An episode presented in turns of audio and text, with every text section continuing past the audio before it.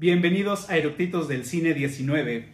Pues estamos en la semana de thriller y hoy tenemos una película que es una de mis favoritas y hoy vamos a hablar de Inception o El origen como la conocemos aquí en México o en Latinoamérica. Así que no se lo pierdan, vayan por sus palomitas y que disfruten la película. Comenzamos. ¿Ya está grabando?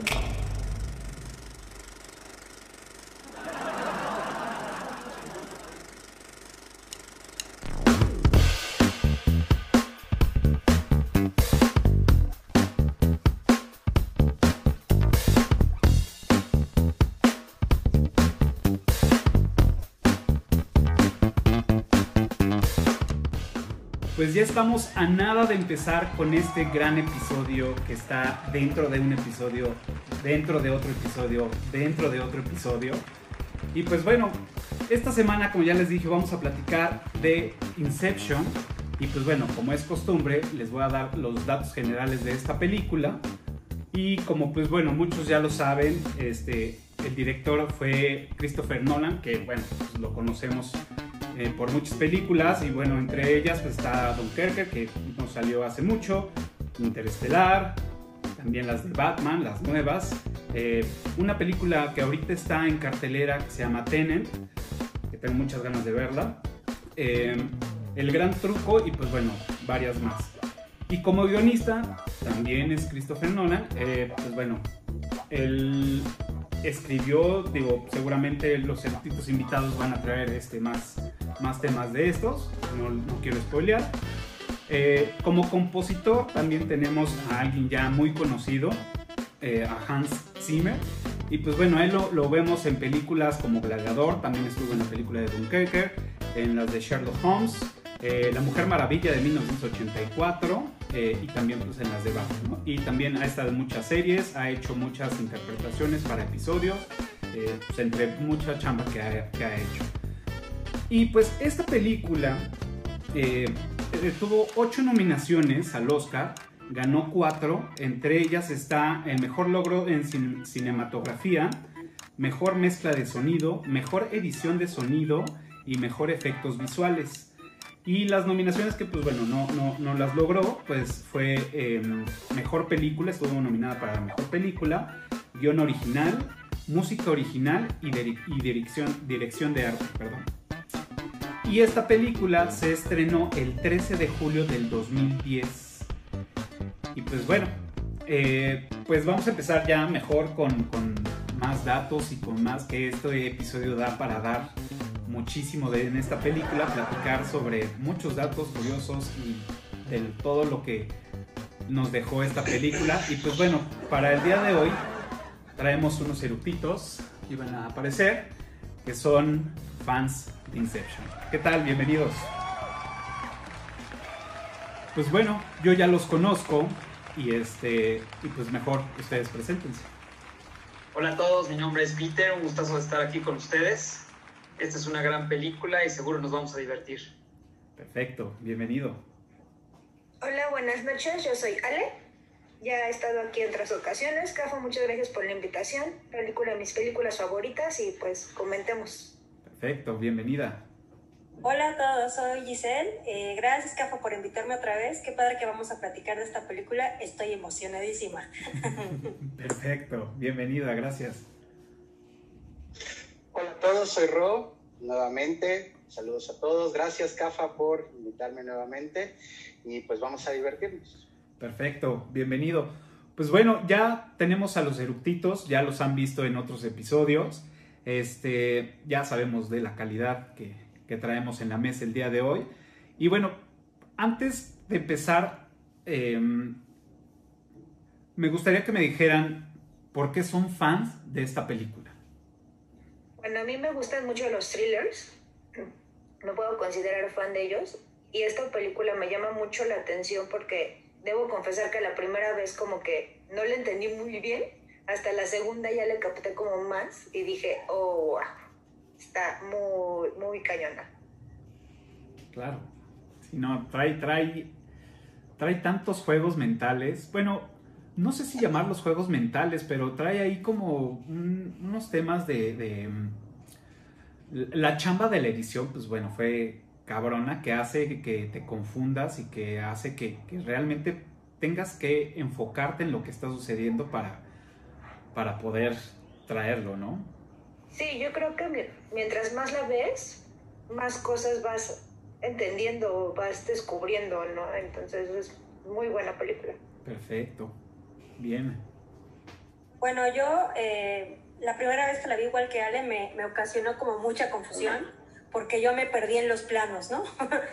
la tuve que ver una segunda vez en el cine y dije, ah, creo que tal vez lo que primero de primera instancia capté, dije, qué increíble idea lo de querer captar una, o sea, de querer plantar una idea a partir del mundo de los sueños.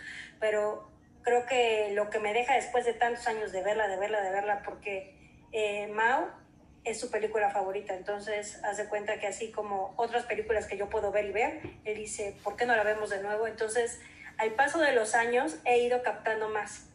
Y, y me parece que esta, esta película es como pues, poesía pura, ¿no? Poesía pura de, de, de, producción, de edición, de, todo. O sea, el, el, concepto es increíble.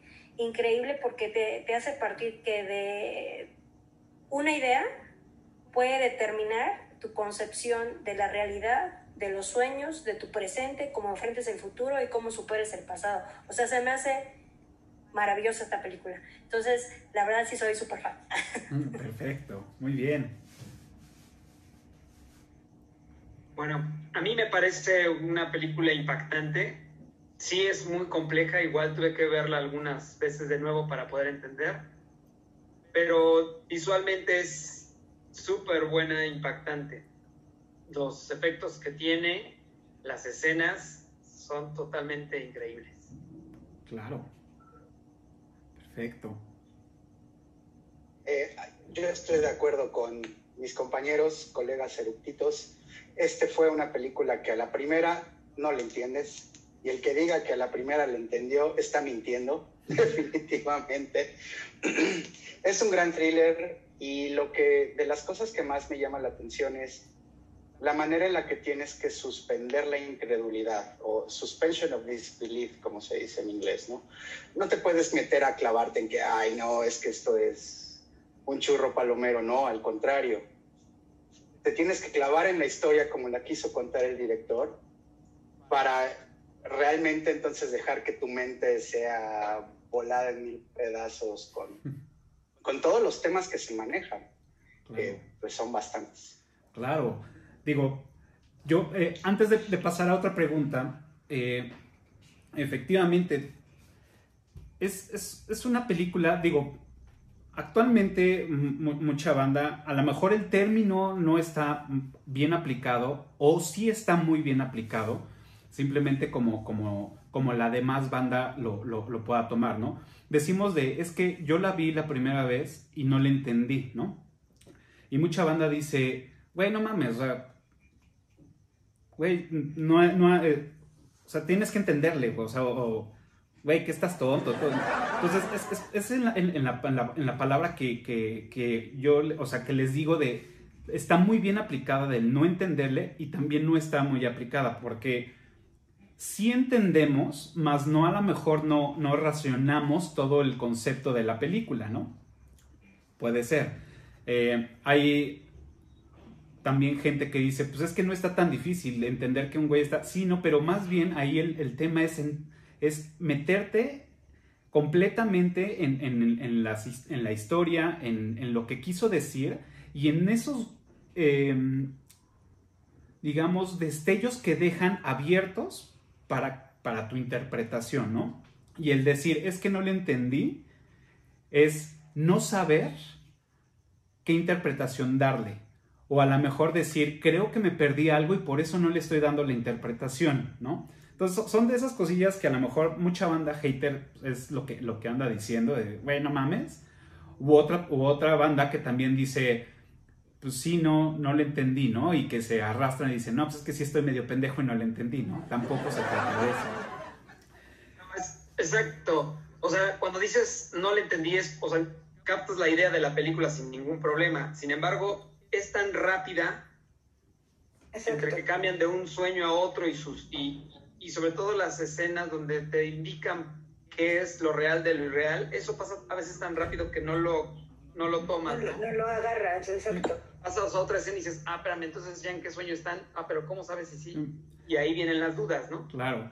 Y, y Pero digo- creo que un mensaje subyacente que tiene la película es que ya que la ves mil veces, o sea, el mensaje de fondo es ese, justo, ¿no? La ambigüedad entre la realidad y el sueño.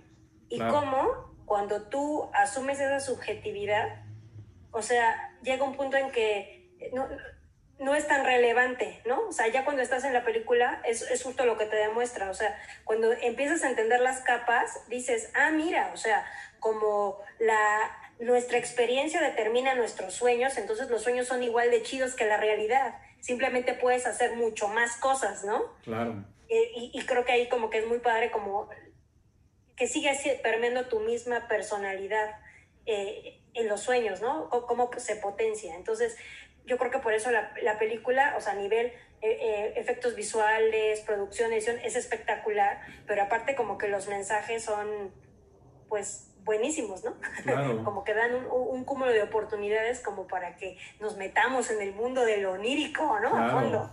Exacto. Y, y, pues bueno, digo, eh, son dos preguntas que les quiero hacer y digo, yo las, las, las voy, a, voy a contestar primero, este, porque este es mi programa. No, no es cierto. Pero más bien, bueno, sí, pero, pero más bien es, ¿ustedes recuerdan la primera vez cuando la vieron? Si fue en, en televisión o la vieron en, en el cine. ¿Y cuál fue la experiencia que tuvieron? O sea, ¿qué, ¿qué fue lo que les pasó en la mente cuando se acaba la película? Con esta escena icónica, ¿no? De, la pirinola, ¿no? O sea, ¿ustedes recuerdan esa parte? Yo, yo la vi, yo la vi en el cine y, fue decir, güey, dicen que está chingona, Nolan hace buenas películas. Y la verdad es que yo, yo me acuerdo perfecto ese día que no, no estaba yo como muy concentrado. O sea, tenía tantas cosas en la cabeza que fui a verla por, por no dejarla, ¿no? Entonces fui y en, el estar en otras cosas y viendo la película, sí me perdí de, varias, de, varios temas. O no puse mucha atención. Ya después, como digamos, si la partimos en dos la película, la segunda parte ya fue que me atrajo, o sea, ya me, ya me metió tan cabrón, pero entonces yo ya tenía huecos de información porque no había puesto atención en la primera parte. Entonces ya como que mi cabeza andaba de un lado para otro queriendo descifrar lo que ya nos habían dicho, pero ya como que armando yo mi historia de lo que había visto, termina la, la película y me quedé así de, lo primero que, que se me vino a la mente fue, ¿y qué tal si yo estoy soñando en este momento? Y parte de lo que yo estoy viviendo estoy, eh, lo estoy viviendo, pero este, dormido. Eso fue lo que, ya después la vi, este, la compré y la vi en la casa y la he visto un chingo de veces. Y sí, efectivamente, cada vez que la veo le encuentro detalles, detalles, incluso haciendo la tarea del día de hoy, detalles que no había notado. Dije, wow, ¿no? ¿Ustedes cuál fue su, su experiencia? Yo, yo quisiera empezar ahí. Eh, yo tuve una experiencia similar a la tuya. Yo la vi en televisión, la verdad, la primera vez. Eh, la vi en DVD, la rentamos. Uf. Eh, bonito blockbuster, que paz Claro. descanse. Y, este, y fue una experiencia similar. Eh, había muchas cosas sucediendo. Tenía una hija recién nacida. Y entre el cansancio, entre las mamilas, los pañales y demás, pues la verdad no entendimos ni madres.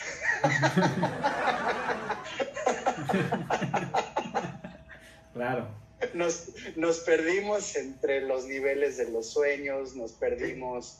El, el final no tuvo ningún sentido, pero la actuación, eh, la interpretación de, de cada uno de los personajes, eh, los planos visuales, el concepto, pues sí nos dejó un, a mi esposa y a mí, bueno, a mí me dejó un, un, una idea muy cañona de, wow, o sea, lo que vi aquí es algo es algo que va a quedarse, ¿no? Es algo que hay que volver a checar. Y con el paso de los años, pues la ves más veces y más veces y más veces, y le vas encontrando cada vez más detalles, le vas agarrando un hilo por aquí, otro hilo por allá, sin hacer trampa y sin verlo en Wikipedia, ni en IMDB, ni nada de esas cosas. Este, y, y sí, eh, te marca porque es, es parte de uno, pues sí, los sueños son así, en realidad, ¿no? Haces cosas increíbles e impensables, sientes que te están sucediendo cosas increíbles e impensables, y todo eso no es más que una proyección de lo que te está sucediendo en ese momento, ¿no? No vas a soñar lo mismo ahorita que soñabas cuando eras niño, ni lo que vas a soñar cuando tengas 80 años, si es que llegas, ¿no? Eso es lo que más me... Esa es de las cosas que me atraparon y es lo que me sigue llamando esa película. Claro. Y creo que DiCaprio debe haber ganado el Oscar. lo hizo bien. Lo hizo bien. Lo, hizo bastante bien. Bueno, a mí me pasó algo muy chistoso, ¿no? Yo la vi en el cine y recuerdo que la fui a ver, como dice Cafa, porque uno, porque Nolan, ¿no? Pues Nolan es garantía, o al menos yo lo siento así. Me gustan mucho las películas de Nolan y dos DiCaprio, ¿no? No sé, nunca me ha parecido el más guapo ni el más galán, pero me parece un muy buen actor y coincido, DiCaprio debió haber ganado el Oscar. Es un peliculón, pero a mí cuando salí me generó mucha confusión. Fue así de, ¿qué pasó? ¿En qué me perdí? Porque me perdí en, en los sueños, precisamente, o sea, en los niveles, sobre todo en la tercera parte, así de, bueno, ¿en qué nivel están? ¿Qué está pasando? porque ya no fueron todos, o sea, la tuve que ver una segunda vez para ya agarrarle, ¿no? Y la puedo ver mil veces, me gusta mucho. Increíble. Bueno, yo la, la vi en el cine, eh, pues en ese momento yo la fui a ver porque todos los viernes iba al cine, entonces pues era la que ven estrenado, estaba buenísima, pues yo me dije, pues es thriller, la vemos, ¿no? Eh, cuando terminó la película, digamos, de la parte que me pareció que según yo había comprendido fue que, ¡ah! ya sabes, ¿no? ¿Se paró o no se paró? ¿No? Es la típica, ¿no? ¿Qué pasó? Esa fue la primera. Y la segunda fue que en ese momento recordé cuando era pequeña que hubo una vez que tuve una así súper pesadilla y como que eso que te despiertas en la, pues, en la vigilia, ¿no? ¿Cómo se le llama? yo estaba soñando que una serpiente me, me estaba persiguiendo, o sea, imagínense. Entonces me, me desperté y vi ahí, en mi, yo tenía un como candelabro, y entonces yo juraba que era la cara de la serpiente. Entonces, les juro que eso lo pensé en ese momento, o bueno, no en ese momento, esa noche dije, no manches, o sea, cómo, la mente eh, te juega pasadas, ¿no? Y cómo la mente también es tan poderosa que pues yo sentía que ya el sueño había permeado en mi realidad, entonces por un minuto en ese momento de mi infancia yo no sabía si estaba despierta, dormida, no sabía de las drogas, pero bueno, era como una sensación similar. Entonces, bueno, pues sí, o sea, mensaje muy poderoso la película y pues garantía de éxito, como dicen ustedes. Digo, no tanto, digo, obviamente por Nolan, pero en ese momento dije, pues es un película, ¿no? Qué bueno que vine a verla. Claro. Bueno, yo recuerdo que la vi en el cine. Mm, salí del cine con la idea de que tengo que estar muy concentrado para verla de nuevo. No, o sea, me quedé con la idea de que no puse mucha atención y que no capté bien la, la historia de la película. Entonces sí, la busqué después, la renté, la vi y ya fui captando más la onda. Pero sí, en el cine salí satisfecho porque dije, bueno, vi cosas interesantes, espectaculares, ¿no? Las actuaciones me gustaron mucho, pero sí sentí como que yo no iba al 100% para entenderle, ¿no? Dije, es muy difícil. Entonces me quedé con la idea de que tengo que sentarme a verla así, cero distracciones, para entender de qué se trata. Y ya a partir de ahí la he visto varias veces y sí, ya. Claro. Digo, esta vez que la vi de nuevo, pues mucho mejor. Claro. Sí, uno, uno ya como que, eh, no sé, yo creo que eh, le doy el crédito a, esta película Inception y digo también otras películas que ahorita no, no recuerdo el nombre, o bueno, no se me vienen a la cabeza, que nos han ido como enseñando que hay ciertos directores o ciertos eh, escritores de, de, los guionistas que si sabes que van a participar en una película, sabes que tienes que ponerle atención. O sea, ya, ya no nos podemos dar el lujo de decir, bueno, pues la voy a ir a ver y ya, ¿no? Sino, sé que esta va a ser una película con que debo de ponerle atención para poder disfrutarla, ¿no? Y no son de esas películas que dices, bueno, pues voy a ir a ver una película de terror y me voy a enfocar en los sustos. O, si no te gustan los sustos, pues me voy a, me voy a tapar los ojos cuando sé que va a haber un susto, ¿no? Entonces, también el cine ha evolucionado y, se, lo, se lo acredito también a esta película, de que sí nos han enseñado a que debemos de poner atención en, en tus gustos. O sea, realmente en lo que a ti te gusta, en, el director que tú estés este, siguiendo, que, te, lata, o los actores, o el escritor, lo que sea, o la música, pues bueno, eso ya nos ha enseñado de que, o por lo menos yo he aprendido que si voy a ver al cine una película es porque voy al 100% y no como antes iba, de decir, bueno, pues es por ir al cine, ¿no? Que eran los miércoles de 2 por 1 y pues hay que aprovechar y vamos al cine, ¿no? Y ya dices, ah, pues sí estuvo buena, ¿no? Y creo que esta película, a mí en lo personal, sí fue algo que me, que me deja de enseñanza para poder ir a ver una película, pues sí, esa hay que ir a ponerle atención, ¿no? Es agarrarlo de forma de, de distracción y enfocarte en lo que está sucediendo para, para poder vivir la experiencia en el cine, ¿no? Que es realmente, ya hasta sonó comercial, ¿no?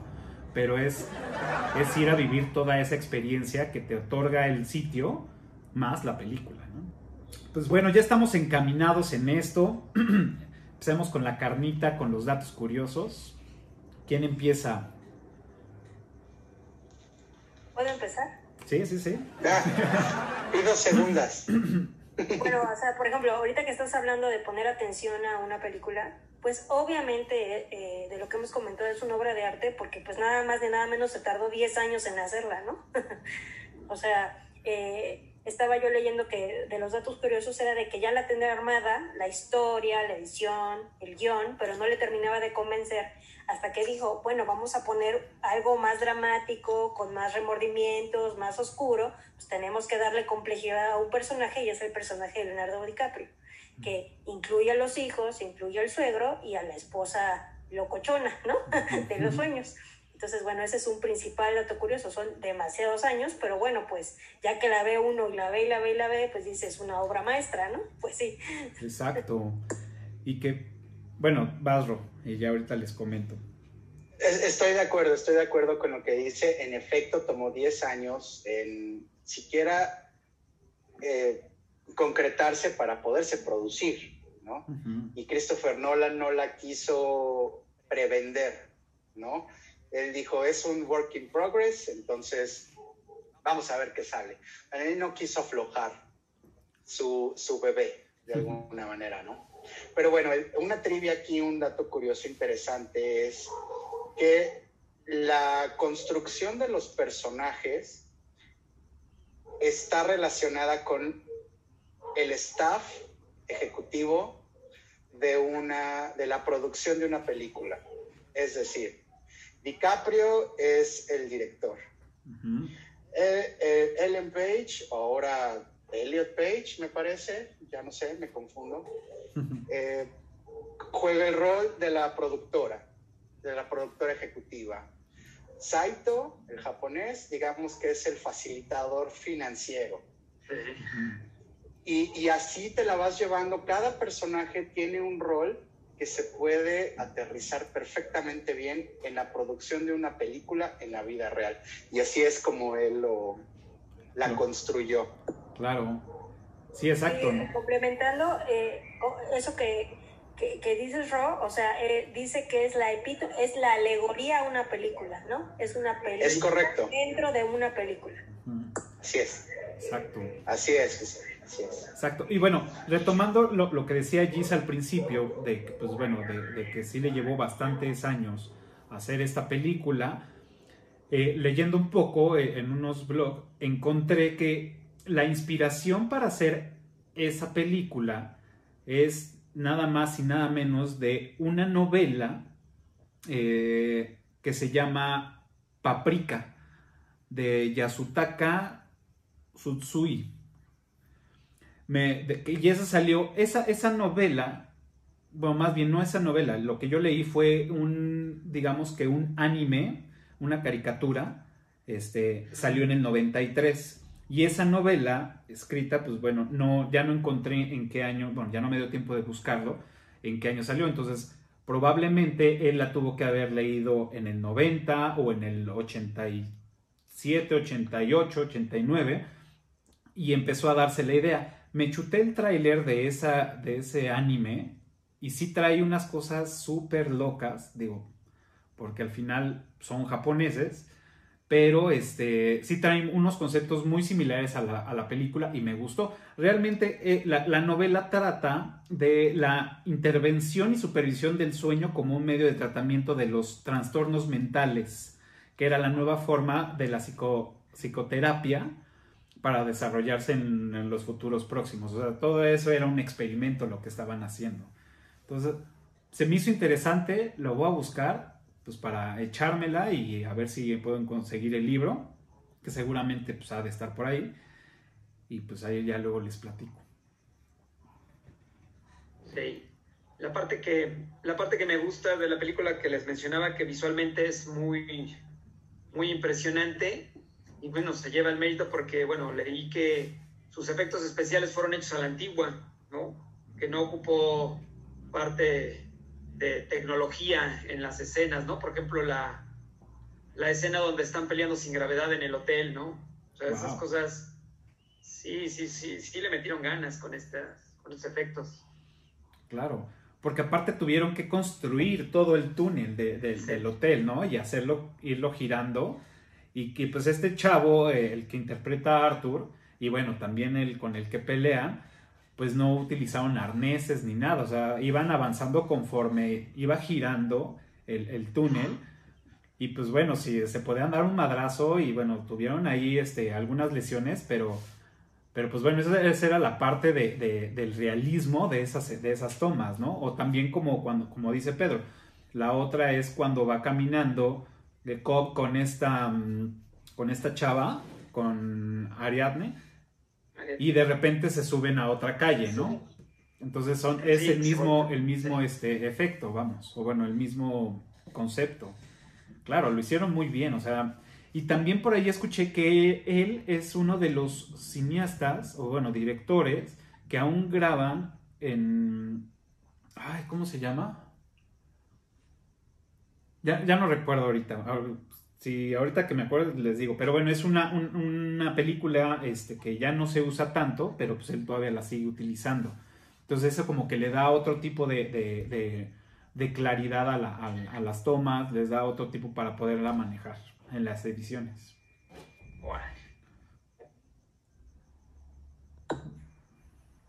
Yo aquí traigo un dato curioso de los personajes, precisamente. Y uno es que el apellido de Leonardo DiCaprio en la película, que es Cobb, significa sueño, ¿no? en sánscrito y en hindi. Y, eh, por ejemplo, también eh, el nombre de Ariadne, eh, que en este caso es Elliot Page, está basado en la mitología griega, en la hija de Minos, que es quien ayuda a salir al Minotauro, ¿no? Del, laberinto del laberinto de Minotauro, claro. Sí.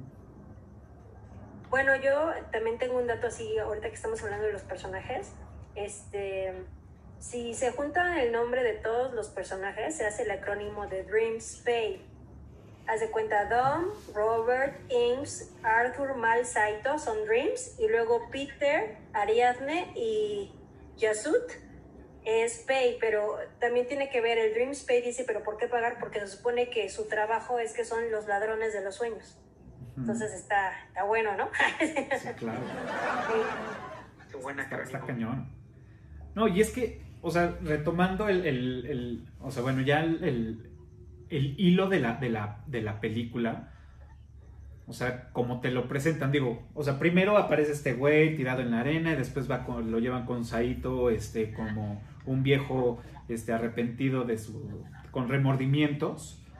Este, y ahí es cuando, o sea, empieza la película y dices, mm, ¿qué está pasando acá, no?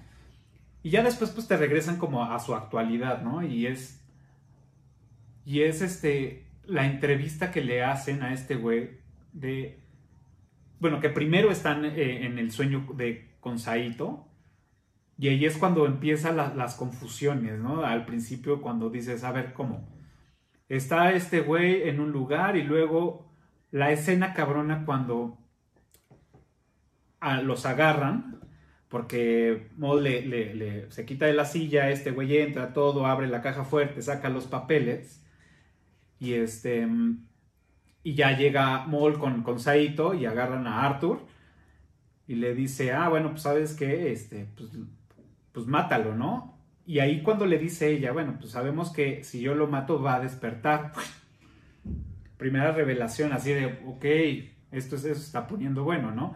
Pero los, el, los, este, el sentido en los sueños pues se va a la realidad, ¿no? Y cuando le dispara en, la, en la pierna o en la rodilla, puta, o sea, pues efectivamente, ¿no? Como, como ese dolor, esa sensación se te transmite a, pues a tu, digamos, a tu mundo real, ¿no? Porque tu cerebro lo, lo está haciendo de alguna forma real, porque supuestamente lo estás viviendo, ¿no? Entonces fue cuando, cuando empecé a tener como esos destellos de, de, de, la película, de, decir, ok, ok, ok, vamos a irlo armando. Y esta interacción cuando lo quiere despertar y que le da la cachetada y sale volando y todo, y cómo empiezas a jugar con la interacción de lo que está sucediendo, digamos, en, el, en la vida real o en el sueño que está arriba, de que lo avienta para darle la patada a la, a la, a la bañera y todo se empieza a inundar, ¿no? Con agua. Entonces también ese juego de, de, pues ese recurso que se utiliza pues, también está, está cabrón, ¿no? Bueno, referente a la música, yo encontré que la película dura 2 horas 28 minutos, que es lo que dura una canción en la que se basó Hans Zimmer precisamente, que es de Edith Piaf, que dura 2 minutos 28 segundos. Claro. Exacto, y que esa, de hecho aquí, esa película, que mi, mi, mi, mi francés no es, no es, no, es muy bueno, digamos, pero esta, esta canción, aquí la tengo, es Non je ne regressé rien, ¿no? Algo así. Que, bueno, la traducción es no me arrepiento de nada, ¿no? Que también trae todo este concepto de, de, lo que están haciendo a raíz de que vi esa película y que escuché esa canción, desde, desde que la vi, que fue en el, aquí en México llegó como seis meses después, probablemente yo ya la vi casi acabando el 2010. Desde ese entonces, en mi celular tengo la alarma de esa canción para despertarme. Entonces todos los días me despierto con eso. O sea, tan clavado me, me quedé que hasta el día de hoy mi celular suena con esa canción. Está cañón. Aquí, aquí, aquí hay un tema también. Es, es dicen que las coincidencias no existen, pero bueno, eh, igual mi francés es inexistente. Entonces, disculpen si hecho a perder la, la, pronunciación. Pero Marion Cotillard, como se pronuncia, gran actriz francesa, ella de hecho, que obviamente es mal en la película, ella interpretó a Edith Piaf en la película biográfica. Ok, mira. No me sabía.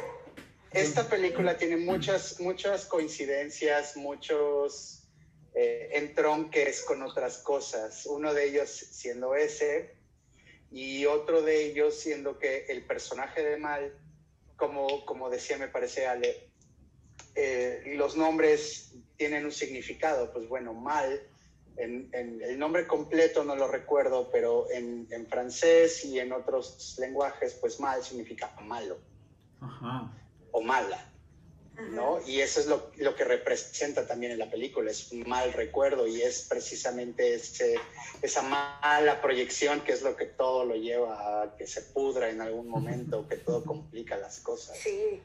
Claro, es... es, cuando, la ves sabes que algo, algo malo va a pasar indudablemente cada que aparece. Es, correcto, y su nombre pues es Mal. Incluso hay una, eh, hay una obra de Gustave Flaubert que se llama Las Flores del Mal, que en francés se pronuncia algo más o menos parecido como Le Flux de Mal. Ok. Y ahí tiene. Wow, esa es buena. Esa no me la Tiene sabía. muchas coincidencias muy buena. Y pienso que también esa es una de las eh, contradicciones que plantea la película, ¿no? O sea, por lo general siempre cuando vemos la, la parte de los sueños pensamos en pues, esperanzas, en, en cosas positivas, ¿no? O sea, y, y lo que te trae esta película es que en la parte, digamos, que tiene que ver con la canción, que tiene que ver con ese, ese remordimiento tremendo de Cobb, ¿no? Es que eh, subyace toda esa onda de, de, culpa, ¿no? O sea, justo lo que dice Ro, o sea, lo que representa mal es que Cobb está atado a su pasado y por eso no puede avanzar, ¿no? Entonces, yo creo que eso es lo que hace todavía más interesantes este, eh, cuando bajan, ¿no? En los niveles del sueño. A mí, por ejemplo, se me hace como bien, eh, ya saben, la divina comedia, cuando se tiene que meter al elevador para bajar a verla, ¿no? Y la tienen cerrada en su casa. O sea, Así. se me hace tremendo, o sea, eh, porque te ponen a ver que eh, el, el infierno es algo que, que tú conoces, o sea, ella vive en su casa, ¿no? Ujú. Entonces, eh, sí está tremenda la película. Sí, claro. O sea, Sí, bueno, al juntar las dos historias, ¿no? Su, su propio enemigo que trae Cobb y aparte su trabajo, ¿no? La complejidad del trabajo que llevan y que, bueno, se, se autosabotea, ¿no? Y, y pone en peligro a todo el, el equipo y la operación por, por ese trauma que trae con su, con su esposa. fíjense, No, yo- y, y la lucha que trae el linterna para superarla, ¿no? Así de, no, a ver, aquí tú ya no me vas a estar molestando y tengo que seguir con el trabajo y vuelve a aparecer y vuelve a aparecer y él se ve peleando consigo mismo para dejarla y que no puede, ¿no? Claro. Que realmente, si nos ponemos a ver, en toda la película, su realmente eh, eh, participación sí es, es reunir el equipo y hacer parte de la estrategia, pero realmente no vemos a él un, como un planeador de, de- todo. O sea, hay escenas donde él sale diciendo, oigan, ¿y esto qué va, qué va a pasar? O esto que yo le enseño a Ariadne la, la onda de los sueños, como la intro, ¿no? Bienvenida a este, Sueños 1, ¿no? Y ya, ¿no? Te enseño cómo es. Y, pero realmente su función en la película pues, es, es- es pelear contra, contra su memoria, contra el recuerdo que él trae, porque realmente él no hace como mucho. Nada más lo que hace es traer a Saito de, del- de, mm, de, de- ay, Limbo. de limbo Limbo. a, a- a la realidad. O sea, realmente, pero todos los que hacen la chamba, pues son los demás, ¿no? Los que tienen que este, ir por acá, buscarle, o sea, realmente es como que digo, la parte que digo, "Ah", pero pues bueno, al final es parte de, la trama que se tiene que seguir, ¿no? Y es, son, son de esas cosillas que luego me pregunto y, lo, he, lo he platicado aquí en, en otros episodios, son que me clavo a veces como en muchas cosas y, y tratando de buscar el error, ¿no? Y entonces, por decir, el primer error que según yo, ¿verdad? Que según yo era así de, a ver, pero ¿por qué esto? Fue el, si supuestamente están viendo con Saito el primer sueño, ¿no? Que entran con Saito, dice, ¿y cómo, cómo Cobb pudo abrir la caja fuerte? ¿No? Dices, él no tiene la contraseña, él no se la dio, o sea, no se la dio Saito, no la buscó en otro lado, ¿no? Entonces fue una, fue una duda que yo traía, dije, no, eso está mal, o sea, no, no está chido. Pero con el tiempo, pues me di cuenta que realmente, pues no era el sueño de Saito. Era el sueño de, de- de Arthur, El sueño de él. no era de Arthur. De Arthur. Y De Arthur, Arthur, exacto. ajá, y Arthur pues le da la, la contraseña, ¿no? Para Le poder. Entonces dices, ah, ok, ya te la compro. Entonces, así hay como varias cosillas en el, en el, en, en la película que digo, no, a ver, pero ¿por qué esto si no debería de suceder?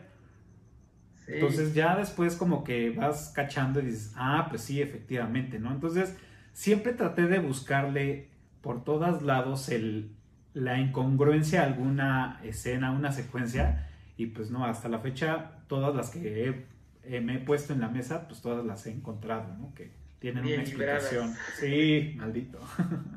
Es que está muy bien armada la película. No, y aparte sí es confusa, porque por ejemplo a mí me costó mucho entender, o sea, estamos todos, o sea, por ejemplo es mi sueño, estamos todos hilados en el sueño. Si te matan en mi sueño, o sea, ¿sigues vivo o no sigues vivo, no? Y si bajas un nivel más, ¿sigues vivo si estás muerto en el de arriba? O sea, yo estaba hecha bolas, ¿no? Entonces, casi, casi ya cuando la ves en la casa vas haciendo un croquis. Él está en el sueño en tal nivel, él está en tal nivel, ¿no? Es ahí como que ya empieza a tener un poco coherencia la película y ya posteriormente la disfrutas más. Claro, sí, efectivamente. De hecho, en ¿dónde fue? No recuerdo si en China o en Japón. En, en la película viene con este ma- tiene una marca diciéndote en qué nivel de sueño está. Uno, dos, Japón. digo, no sé qué marca Japón. tenga. En Japón. En Japón, exacto. En Japón. Para que no se pierdan. Para que sí. no, no se pierdan. Eso ya, ya le quita. Sí, o sea, está complejo. Tiene- un-. Lleva una guía visual. Ajá. Para que sepas en qué, de qué se trata la escena, en qué nivel de sueño. ¿Y de quién es el sueño? ¿Y de quién ¿Y es quién el es el sueño? soñando? Exacto, ¿no? Por el, decir, el cine permanencia voluntaria del Canal 5 japonés tiene ayudas visuales para que el espectador no se confunda. y no les dé, y no les dé el Pokémon. No. No les No, dé es que sí es confusa. enteré de eso. Sí, sí, sí, sí. No, y, y- y ya cuando pues ya la tiene, o sea, a mí la verdad es parte de las, de las escenas o de más bien de las secuencias que me gustaban mucho fue cuando este, fueron a ver a, a este Yusufu, ¿no? Yusufu, sí. Que les empieza a, a decir, ¿no? Que no, pues que los sueños y que necesitas para bajar un tercer nivel, necesitas un sedante poderoso. Y dice, ah, bueno, pues quieres verlo. Y el otro, bueno, pues vamos a verlo. Pero dice, "Ma- más bien quieres, o sea, quieres vivirlo, pues órale, ¿no? Entonces cuando bajan y ve conectado a, toda, a, toda la- a todos los señores, que le dice, ok, o sea, vienen aquí para soñar y dice, no, vienen a conectarse para poder vivir, Despertar. Para poder despertar. Entonces dices, eso, eso está muy cabrón y es, y es una escena como muy, muy fuerte, muy impactante que dices, si yo tuviera la oportunidad de hacerlo, ¿lo haría? ¿Lo haría como, como un hábito? ¿O lo haría como recreación de vez en cuando? ¿O neta mejor ya ni le busco? Por el pedo de perderte en la realidad. Yo lo pensé y creo que me quedé, mejor no le busco. Y es que se vuelve una adicción, o sea, lo vemos con, Sí, claro. con- con estos güeyes, ¿no? Que al final se dedican a eso.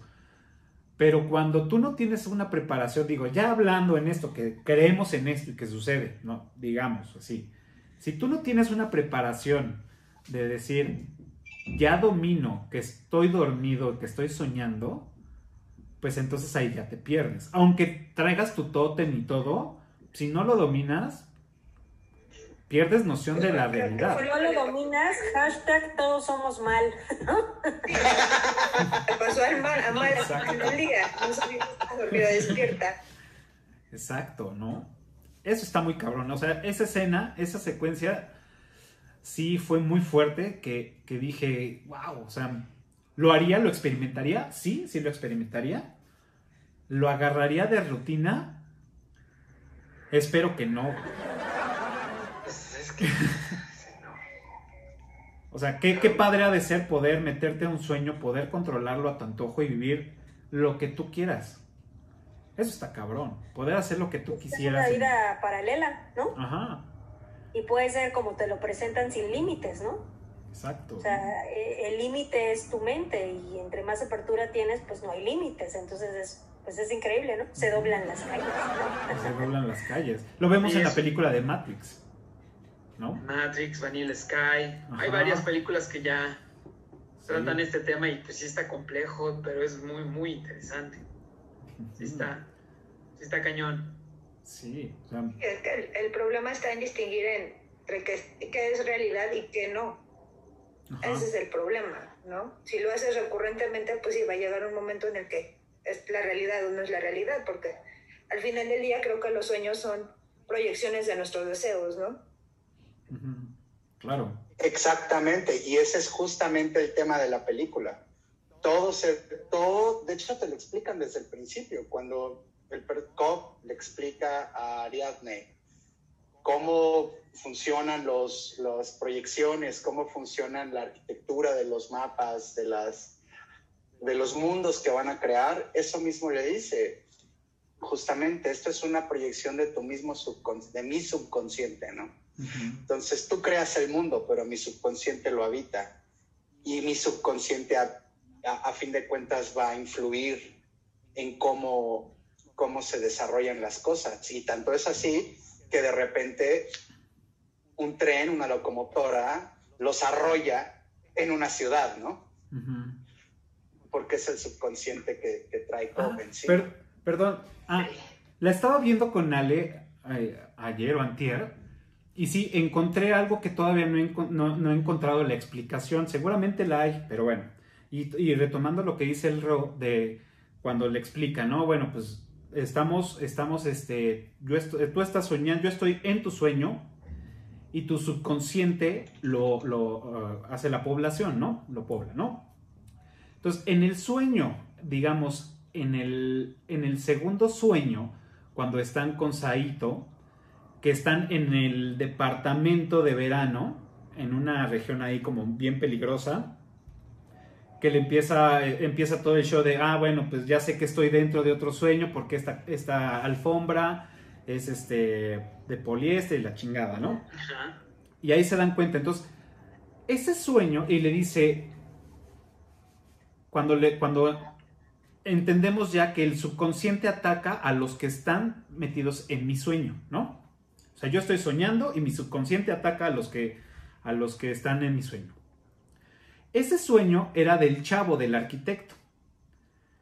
Cuando llegan a la casa, al que agarran es al arquitecto, no a Saito y no a los demás.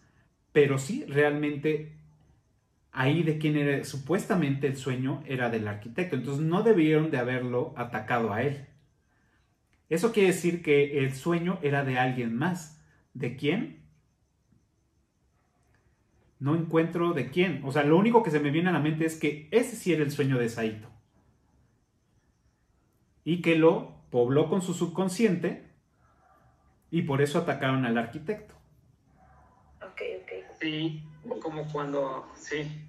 Pero el arquitecto le dice, estás en mi sueño. O sea, no sé si lo dijo como una parte de engañarlo o realmente era su sueño. Entonces es como el, no he encontrado la explicación de a quién le pertenecía ese sueño, porque ya sabemos que no era de Arthur, porque de Arthur era el, sueño anterior, ¿no?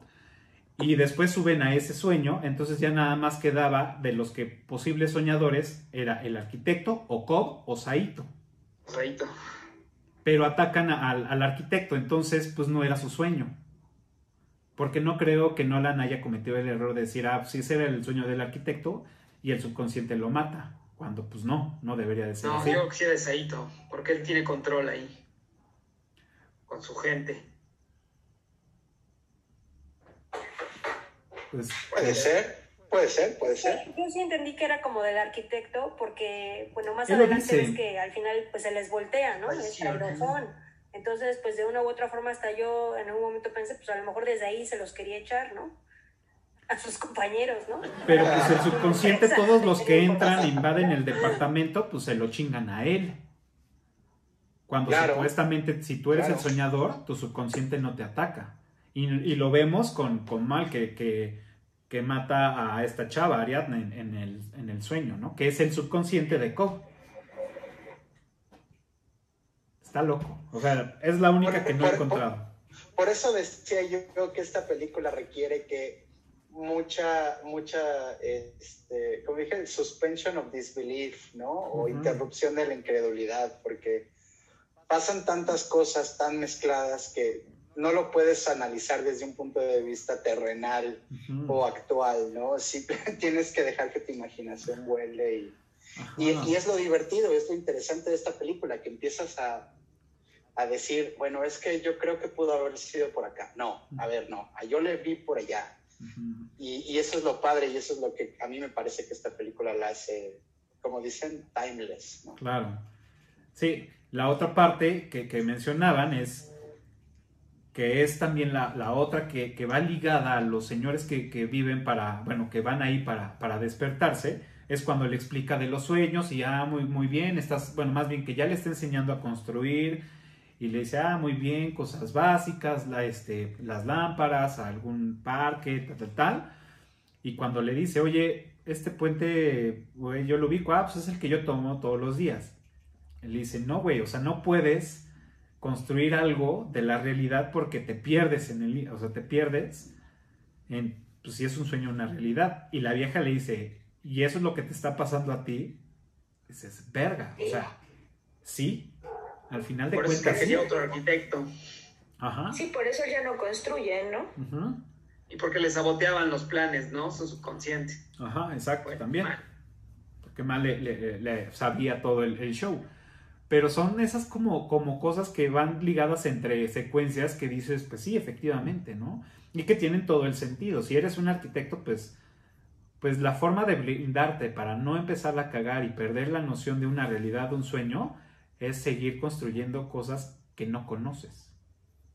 I guess I thought that the dream space would be all about the visual, but it's more about the feel of it. My question is, what happens when you start messing with the physics of it all?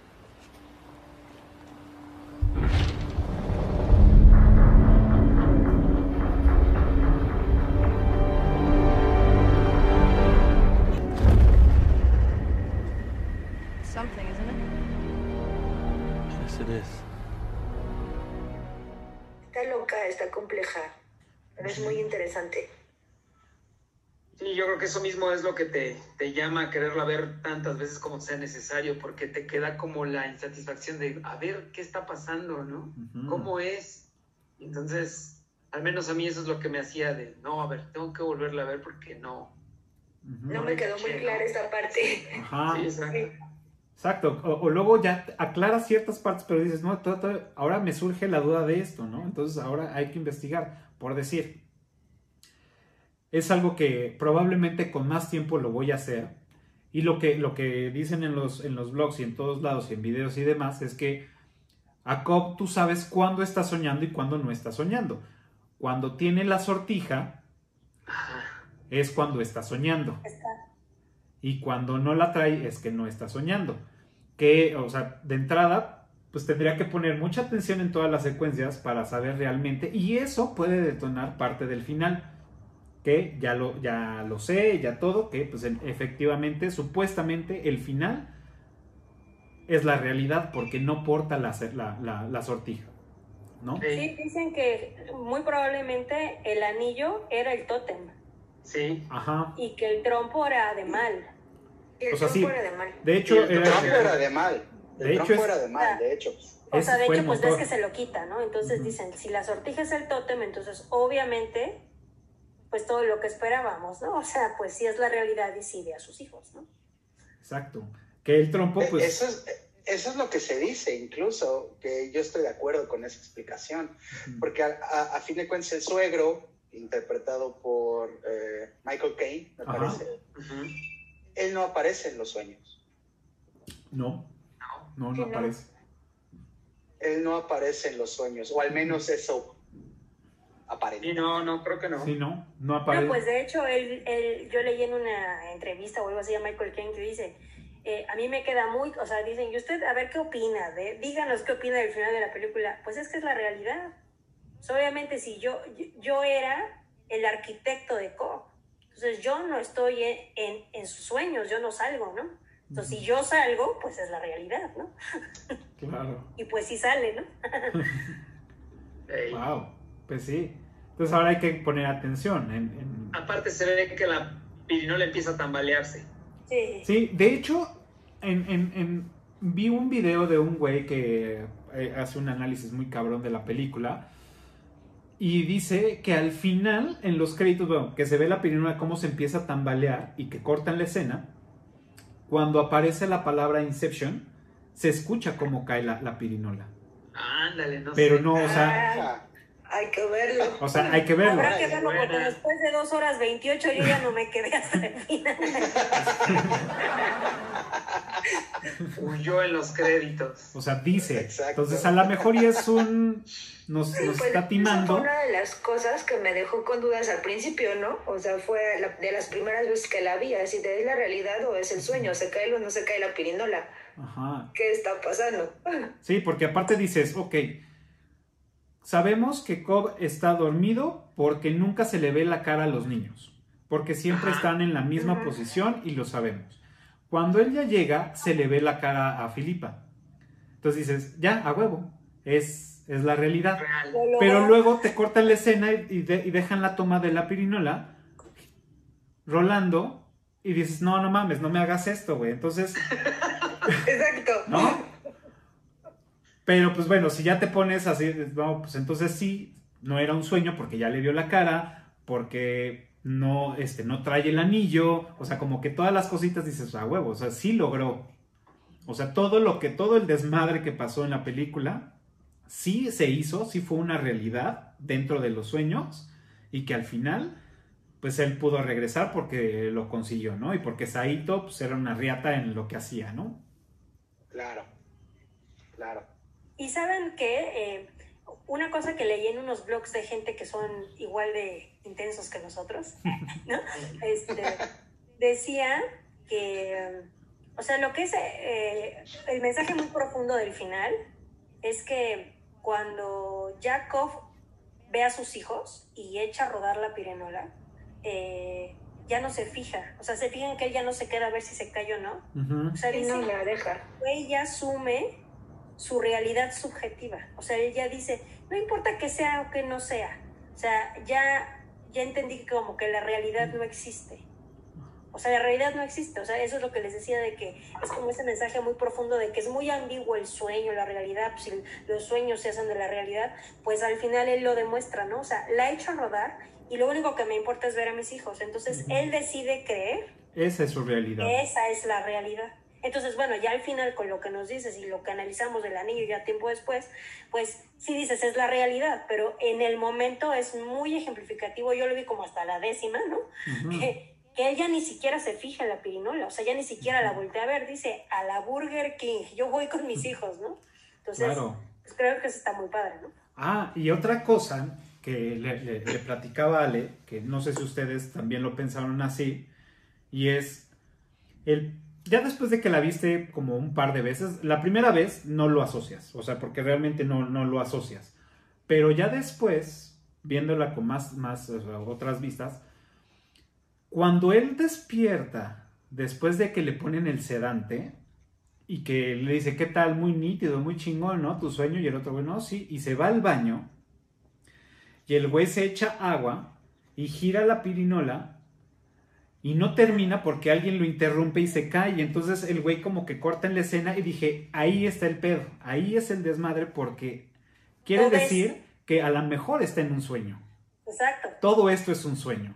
Porque no deja de, de rolar, porque no está ahí, porque toda esa escena se interrumpe cuando siempre vemos que deja hasta el último la función de la pirinola, se ¿no? que se caiga o que se quede girando cuando la deja en la caja fuerte.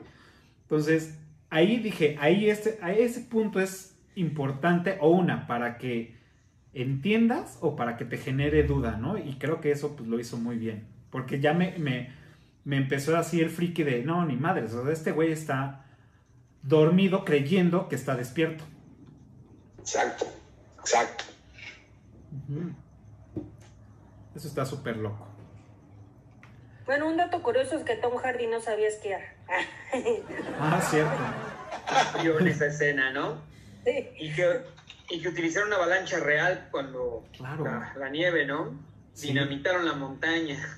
Sí. Exacto, exacto, exacto. Y, y, y eso es de las partes que se comentó, me parece que fue Pedro que comentaba sobre cómo los efectos fueron tradicionales. De hecho, cuando están en, en las primeras escenas en las que le está explicando a Ariadne cómo se conforman los laberintos, cómo se crean los mundos, la arquitectura, le, le co- comenta, eh, más bien, se dan cuenta que empieza a temblar el mundo y de repente todo explota, ¿no? ¿Recuerdan eso?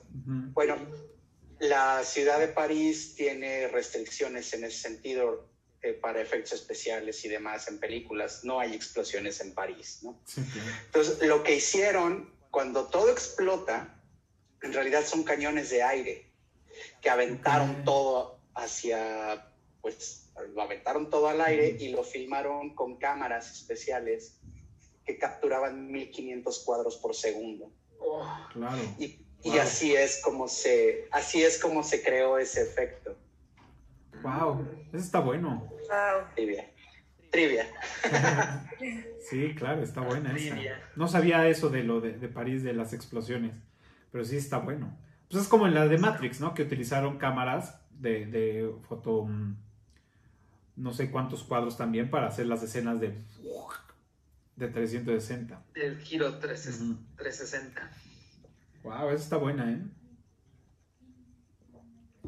Sí, la verdad que sí está. Que, Sí, es una película muy, muy bien hechecita. ¿eh? Sí. Y la fortaleza, ven que en el, en el tercer sueño, en el tercer nivel, que pues es toda esta fortaleza, ¿Es el sueño? Ajá. Esa, esa como fortaleza en medio de las montañas está basada en la biblioteca de Hazel, He- Hazel de la Universidad de San Diego. Y es así muy similar con todo así, pero pues ya nada más pues, la, pusieron ahí en las montañas. ¿no? Que la verdad, o sea, se ve toda esa secuencia también de, de- de- de las tomas aéreas, de cómo van introduciéndose por los lados, también pues se ve también súper cabrón, ¿no? Y que también ahí la, las- la- la parte reveladora que le dice, bueno, pues tú como arquitecta, cu- cuando Cobb le dice a, a Ariadne, oye, tuviste que haber hecho un, un, este, un atajo. Dice, sí, güey, pero pues no te lo voy a decir, porque sabemos que la vas a cagar. Y la caga. Ah, Y la caga. y la caga. Y lo hace. Y lo hace, ¿no? Como con el tren en, la- en el primer sueño, ¿no? Sí. Esa, esa escena también se ve increíble. Y también está hecha a la antigüita, porque es un tren, este, bueno, es una construcción de un tren, un montaje de un tren, y, y en, detrás de cámara se ve cómo va este, el tren en la calle, con sus rueditas de carro, pero pues ya en la edición ponen cómo va partiendo el pavimento y todo, se ve cabrón. Está súper Sí, chingón. Ese tren no fue de... Sí, se ve cañón. Se ve muy cañón. Ajá. Y cómo te va metiendo, pues, esas partes de su vivencia que tuvo con, con Mal en, en, pues, en su sueño eterno, ¿no? De como 50 años. Wow. Claro, y y al principio, bueno, justo cuando pasa la escena del tren, pues dices, un tren en medio de la ciudad, ¿cómo? ¿No? Ajá. Ya al, al final, ya, bueno, ya casi al final, cuando él empieza a explicarle a Ariadne todo, es cuando entiendes, ah, por eso cayó el tren, ¿no? Ajá. Porque fue la forma en la que despertamos. Exacto. Que está súper loco. sale el tren. Que está súper loco eso de... Volvemos a lo mismo, ¿no? De tener... Decir, ok, yo me puedo, puedo este, eh, hacer, soñar, meterme a mi sueño y crear. Ahora con, con su esposa, con Mal, dicen, pues deciden este, estar en un sueño, meterse en un sueño y después deciden mejor pues vivirlo ahí, ¿no? Y que empiezan a crear este, todo su mundo y edificios y departamentos y todo. De entrada, cuando le dice, güey, ¿cómo aguantaron todo? Todo este tiempo que dices, efectivamente, ¿cómo lo aguantaron? O sea, solamente ustedes dos personas porque ni siquiera los subconscientes lo poblaron.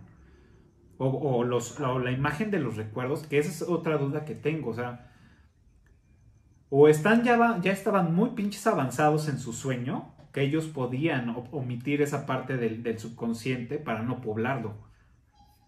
No lo sé, ¿no? Pues ya igual mucha práctica, ¿no? Ajá.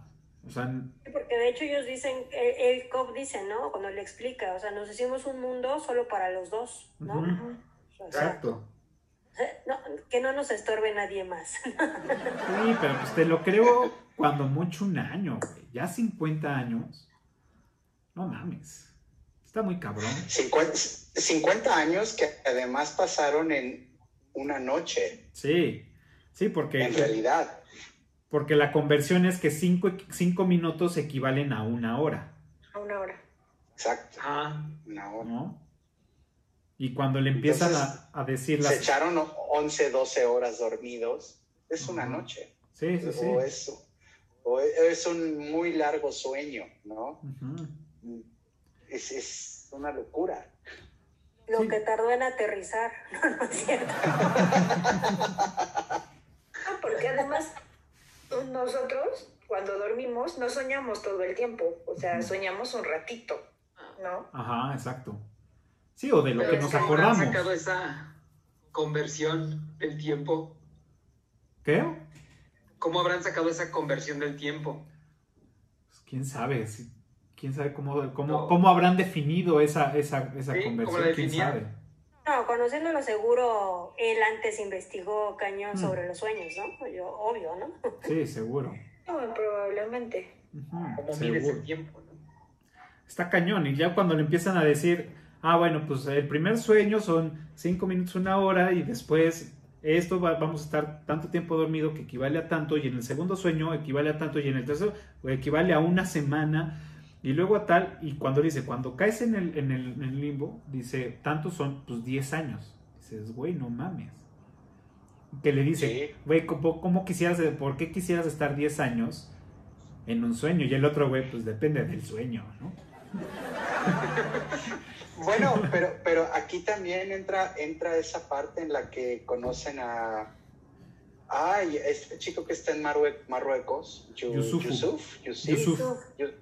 Yu- Yusuf, que, que cuando baja a Cobb, baja a conocer su área de trabajo, laboratorio, y yo qué sé, y encuentra todos estos personajes dormidos y, y les dicen es que es la única forma en la que pueden soñar.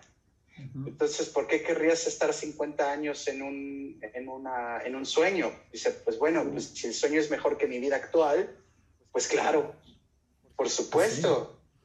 Man- Volve- volvemos al... mándame a dormir cada día, ¿no? Y ¿Dónde me conecto? ¿Dónde nos conectemos para lo que falta de la pandemia? Es, puta, es que eso estaría Y- cabrón. Y, mira, y, y hasta, y si, si tomamos en cuenta este- esta leyenda urbana de que las pandemias vienen cada 100 años, que no es cierto, pues te puedes echar 50 pandemias en lo que en una semana, ¿no? Claro. es una locura. No mames. Que digo, la verdad, no, o sea, no sé qué tan posible sea.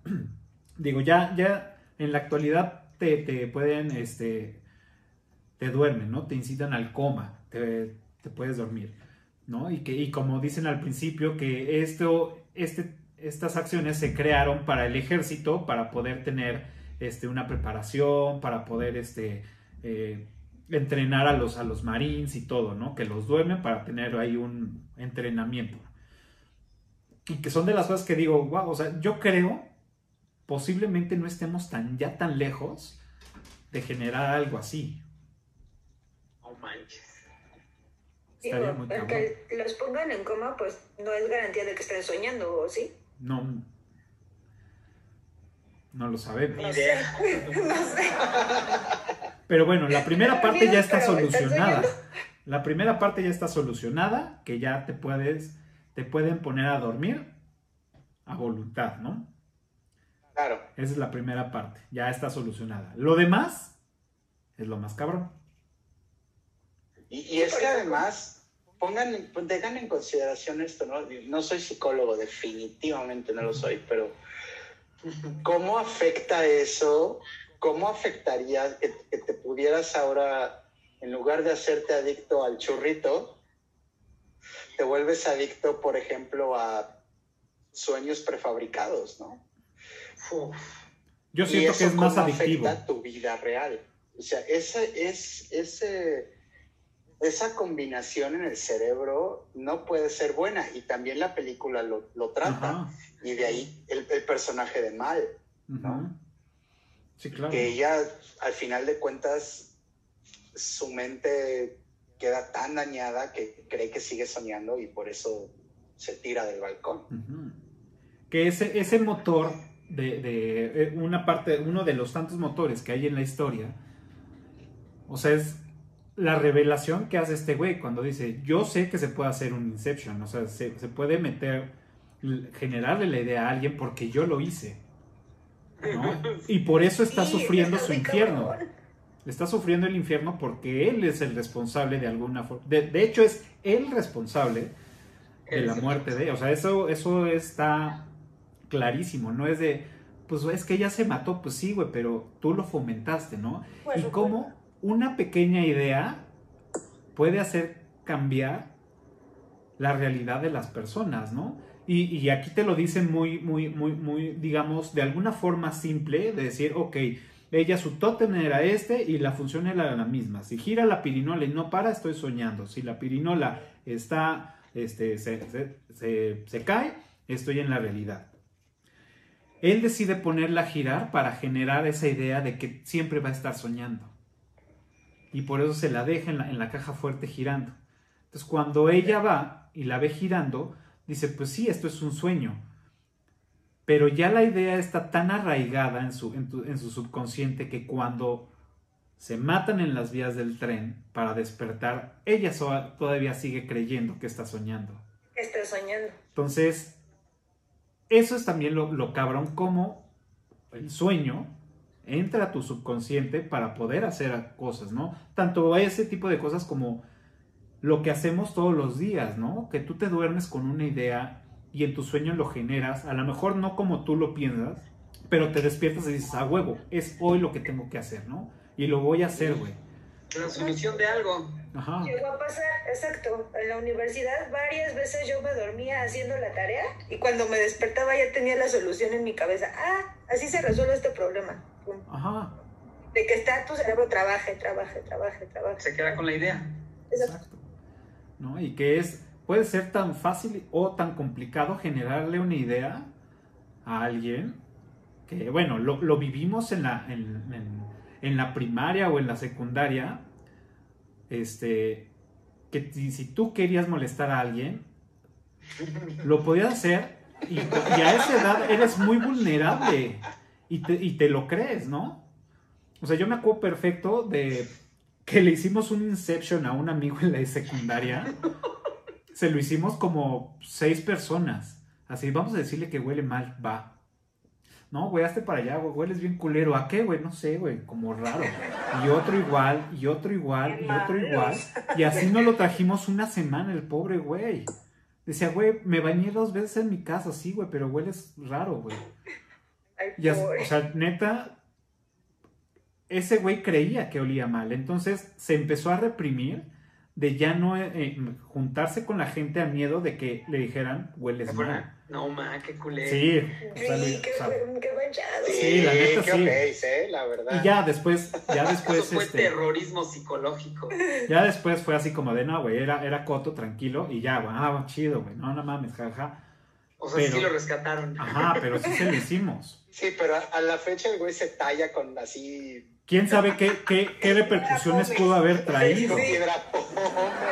Y todo esto empezó porque a mí me la quisieron, me la quisieron aplicar. Me dijeron, güey, hueles mal, güey. Yo no, no mames, güey, sí. Entonces yo dije, chale.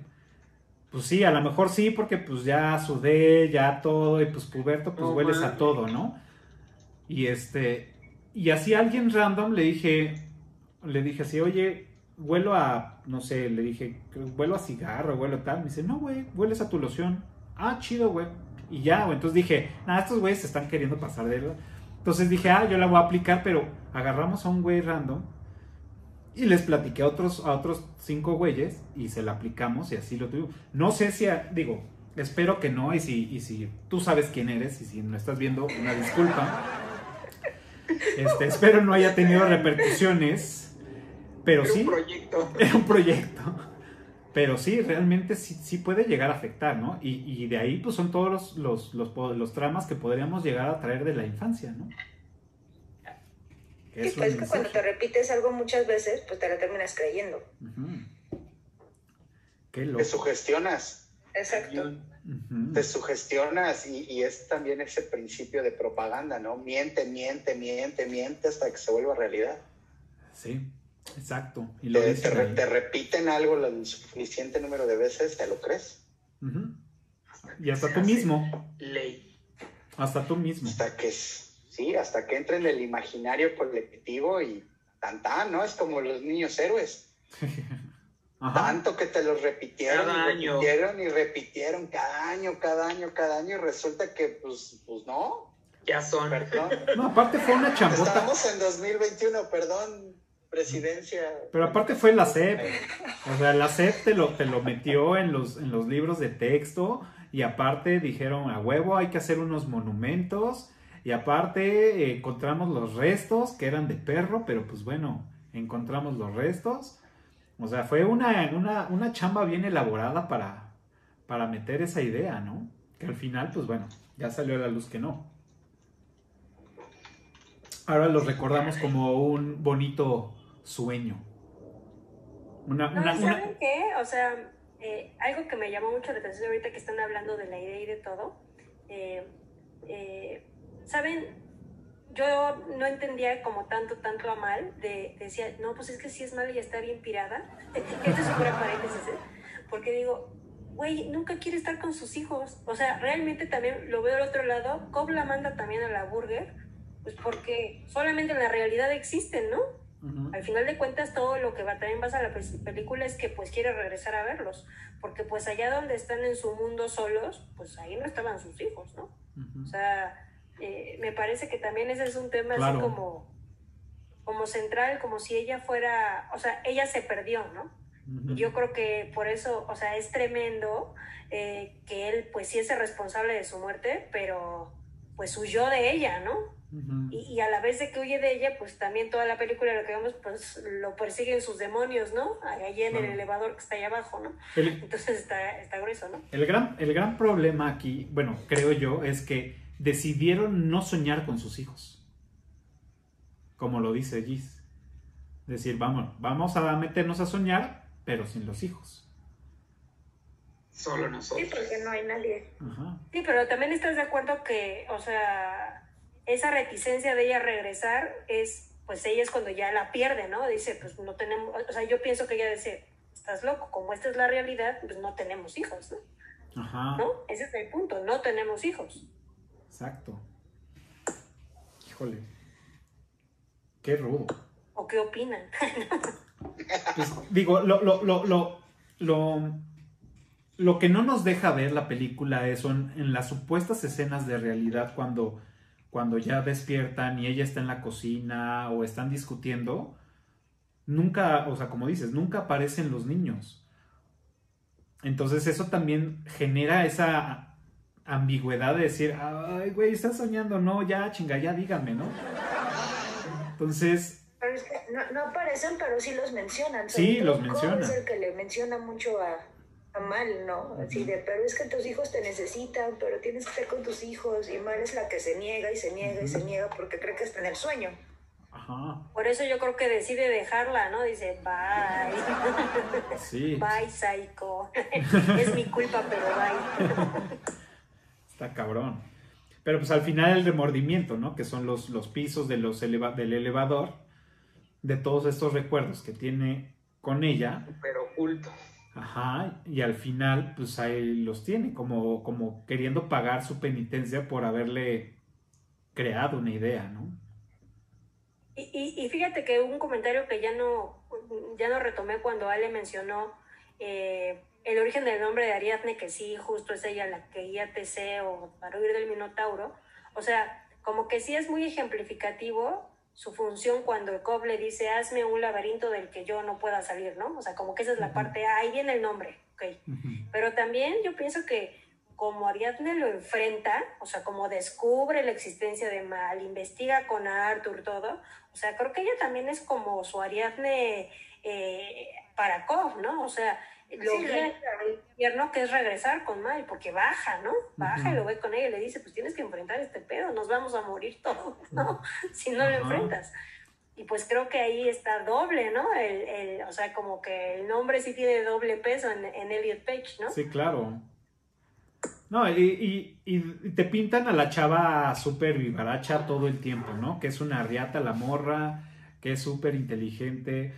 O sea, primero este güey queriendo decir, a ver, hazme, haz un, este, haz un laberinto en un minuto que me cueste descifrarlo dos. O sea, no mames, ¿no? Y ya que al último, pues ah, le hace uno redondo, que ese, ese laberinto supuestamente no tiene salidas. O sea, ese laberinto no estaba hecho para poder en- este, salir, eh, bueno, más bien entrar por afuera, sino más bien hacerlo de adentro hacia afuera, pero que no, no, no tenía una solución.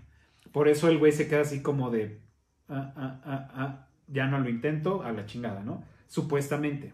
Tengo que verlo bien ese laberinto para ver si realmente no tiene. Porque si no, así pues cualquier güey, oye, haz un laberinto a huevo, no te hago la salida, ahí está, descífralo. Y ya, ¿no? Te la vendí chingón. Pero bueno, es una de mis loqueras que luego me pongo a pensar. Y pues le escarbas a la película y sí salen muchas dudas, ¿no? Exacto. Pues va, ¿tienen algún otro dato curioso antes de pasar a otras preguntas? Pues solo un, un dato curioso extra que me gustaría compartir, que es que lo que se comentaba sobre cómo esta película se, se filmó en film original, ¿no? En los métodos tradicionales de filmación, antes de que todo se convirtiera en digital. Y fue la última película que ganó el Oscar a Mejor Cine- Cinematografía, que fue de hecho filmada con métodos tradicionales, ¿no?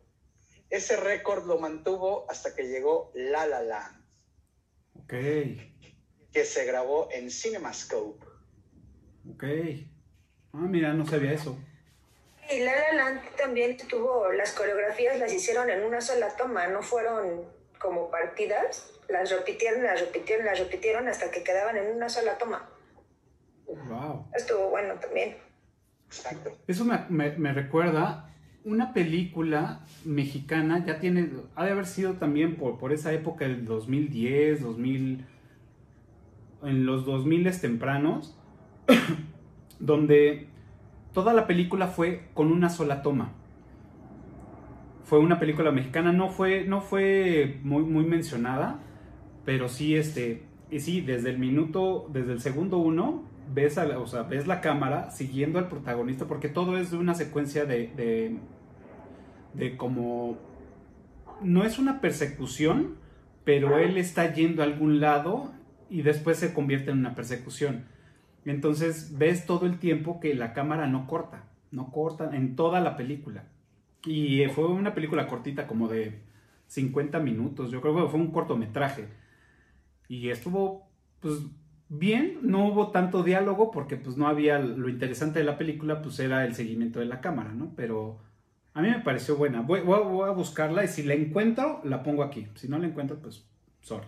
Sí, búscala, porque yo también voy a buscar, porque sí hay varios ejemplos de cortos o, o secuencias muy largas que se grabaron en una sola toma, ¿no? Como la película de Es- 1917. ¿Cuál, perdón? 1917. Ándale. Que es un ejemplo muy, es un ejemplo muy reciente, ¿no? Pero hay, hay muchos ejemplos así de, de- de secuencias que se tomaron en una sola toma y que son impresionantes. Claro. Ese podría ser un buen eructito. Sí. Pues, Pregunta obligada, ¿qué opinan de la música de, de Hans Zimmer? Maravillosa, increíble, épica. Tengo el soundtrack. Y es que te envuelve. Ya, ya, no digo más. No, es que Sí, te, vamos. te envuelve y está como muy bien ambientada hacia la película. Entonces, Claro. sí, es muy buena la música. Encaja perfecto en las escenas, sí. Sí, todo el, todo el score que hicieron. De hecho, eh, toda la película está hecha con score, que es música hecha para la película, excepto la de esta señora. Ajá. Pero la, la canción de Time, que es como el, el icono de, de- de la película, que él la hizo, o sea, Hans Zimmer, esta película la hizo también, bueno, esta, esta canción la, ha utilizado para muchas películas, o, o como ciertas notas muy similares, y una es eh, eh, en la revisión de Journey, de Journey to the Line, de la delgada línea roja. Esa película tiene la misma secuencia de time que utilizan en esta película. Y esa, esta, esta vamos a ponerle música eh, que ya había hecho él en tiempo anterior con diferentes ritmos. Este, mm, si estoy diciendo una pendejada, perdón, pero no, no, no sé muy bien los términos. Eh, lo utilizó para muchas películas. Bueno, para. Sí, para muchas películas. Que, que incluso él dice que ya estaba hasta la madre de que todos los directores le pidieran eso, porque es muy.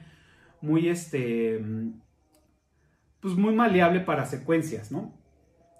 Para tomas y para, y para, para escenas. Pero, pues obviamente, Nolan le dijo, güey, yo la quiero. Le dijo, güey, no mames, o sea, ya otra vez, no chingues, ¿no? Pero le hizo, le hizo esos arreglos tan cabrones. Y si tienen la oportunidad, ustedes o los que nos están viendo, de escuchar esta, esta, esta rola, que es la de Time, que es la icono de, de- de la película, o sea, le quedó increíble. Y sí es, sí es algo que te deja y la ponen al principio y la ponen al final. Y después, eh, al final, eh, es la misma canción, pero alargan las trompetas. Bueno, los, los, los, son los, de, los de viento. Cuando él está en, en- en- en la playa, es la misma canción, pero solamente los alargan. Entonces eso también como que está súper, súper interesante y la neta sí está súper chingón. Pues bueno, eh, de todos los personajes que tenemos en, en esta película, ¿cuál fue su favorito? Está difícil. Yo creo que yo no tengo un favorito como tal, porque cada uno tiene lo suyo y cada uno tiene su rol dentro de la película, dentro de los sueños, dentro del trabajo que están haciendo, ¿no? Entonces no, no me atrevería a decir que alguno es mi favorito. Ames. Dice Ale que Ames. Ames. Se lo lleva a todos. Ah, porque, porque es Tom Hardy. Exacto. No, porque es Tom Hardy. Porque es Tom Hardy y además es el principal. Es el que mueve a los demás. Sí. Tiene, o sea, yo, yo tengo dos, digo, aquí ya estoy rompiendo la regla, pero yo tengo dos. Uno es Ariadne y el otro es, es Tom Hardy. Tom Hardy porque realmente él es el intelectual de cómo empezar a buscar hacer el Inception con este güey. O sea, es el que realmente le estudia para poder hacer el Inception. ¿no? Que pues es el, falsificador, el que toma los papeles diferentes, el que le roba la cartera, este, caracterizado de mujer, este, el que, el que se pone como el tío, ¿no? O sea, y el que le estudia, el que, el que hace como una preparación de su, del rol que va a jugar, ¿no? Y esta chava, porque cacha que realmente hay un pedo y el pedo es Cobb. Y lo entiende y por eso le dice, güey, tengo que ir porque si tú no les quieres decir a ellos, yo tengo que estar contigo para fungir esta, esta parte de, de- de la mitología griega, ¿no? Claro, que es la que los guía. Ujú. Claro.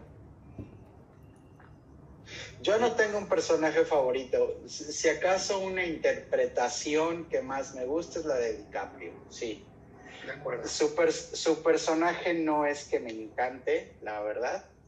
Creo que más bien hay una sinergia entre cada uno de los personajes que es lo que lo hace tan increíble. Ok. Pero en cuanto a interpretación, DiCaprio. Ok. De acuerdo, yo creo que todos los personajes son buenos, me gusta porque tienen su rol, pero sí su interpretación de DiCaprio, como dice Ro, pues al enfrentarse a dos problemas, ¿no? El de su chamba y el de sus el de su casa, ¿no? Ese sí, yo creo que lo hace muy, muy bien.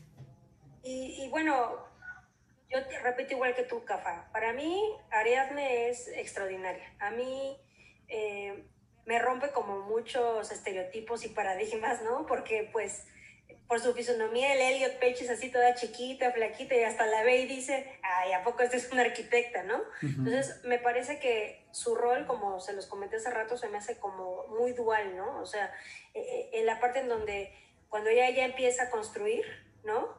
Te das cuenta que, pues, te demuestra que la mente no tiene límites, ¿no? Y entonces, aparte de que las secuencias de cuando ella está soñando y construyendo, para mí son la parte de la película que más me gusta, ¿no? Es la parte más visual. y pues la parte de lo que ella representa, ¿no? Que es como el Pepe Grillo de Kof, porque en realidad ella se inmiscuye, ¿no? Y dice, es que no es que te vaya mal, es que vas a matarlos a todos, entonces me parece que tú sí los quieres a todos, ¿no? Entonces, pues voy a estar y pues en realidad ella es como eh, una, un arma secreta, ¿no? Contra mal, ¿no? Y lo que, y lo que representa. Entonces, pues para mí es Ariadne. Ujú. Bien. Bien. Ok. Bien, bien. Va. Pues otra otra pregunta que tengo es si ustedes tuvieran que elegir un tótem, ¿cuál sería? Ah, Ah, yo tengo mi tótem, sin duda alguna, seguro. Es más, tengo dos. uno, uno, mi iPod, pero este iPod. Ok. Este es mi tótem. Y si no, pues un control de Nintendo. Ok. Cargarías con tu control de Nintendo. Ya estamos en el siglo XXI, puede ser inalámbrico.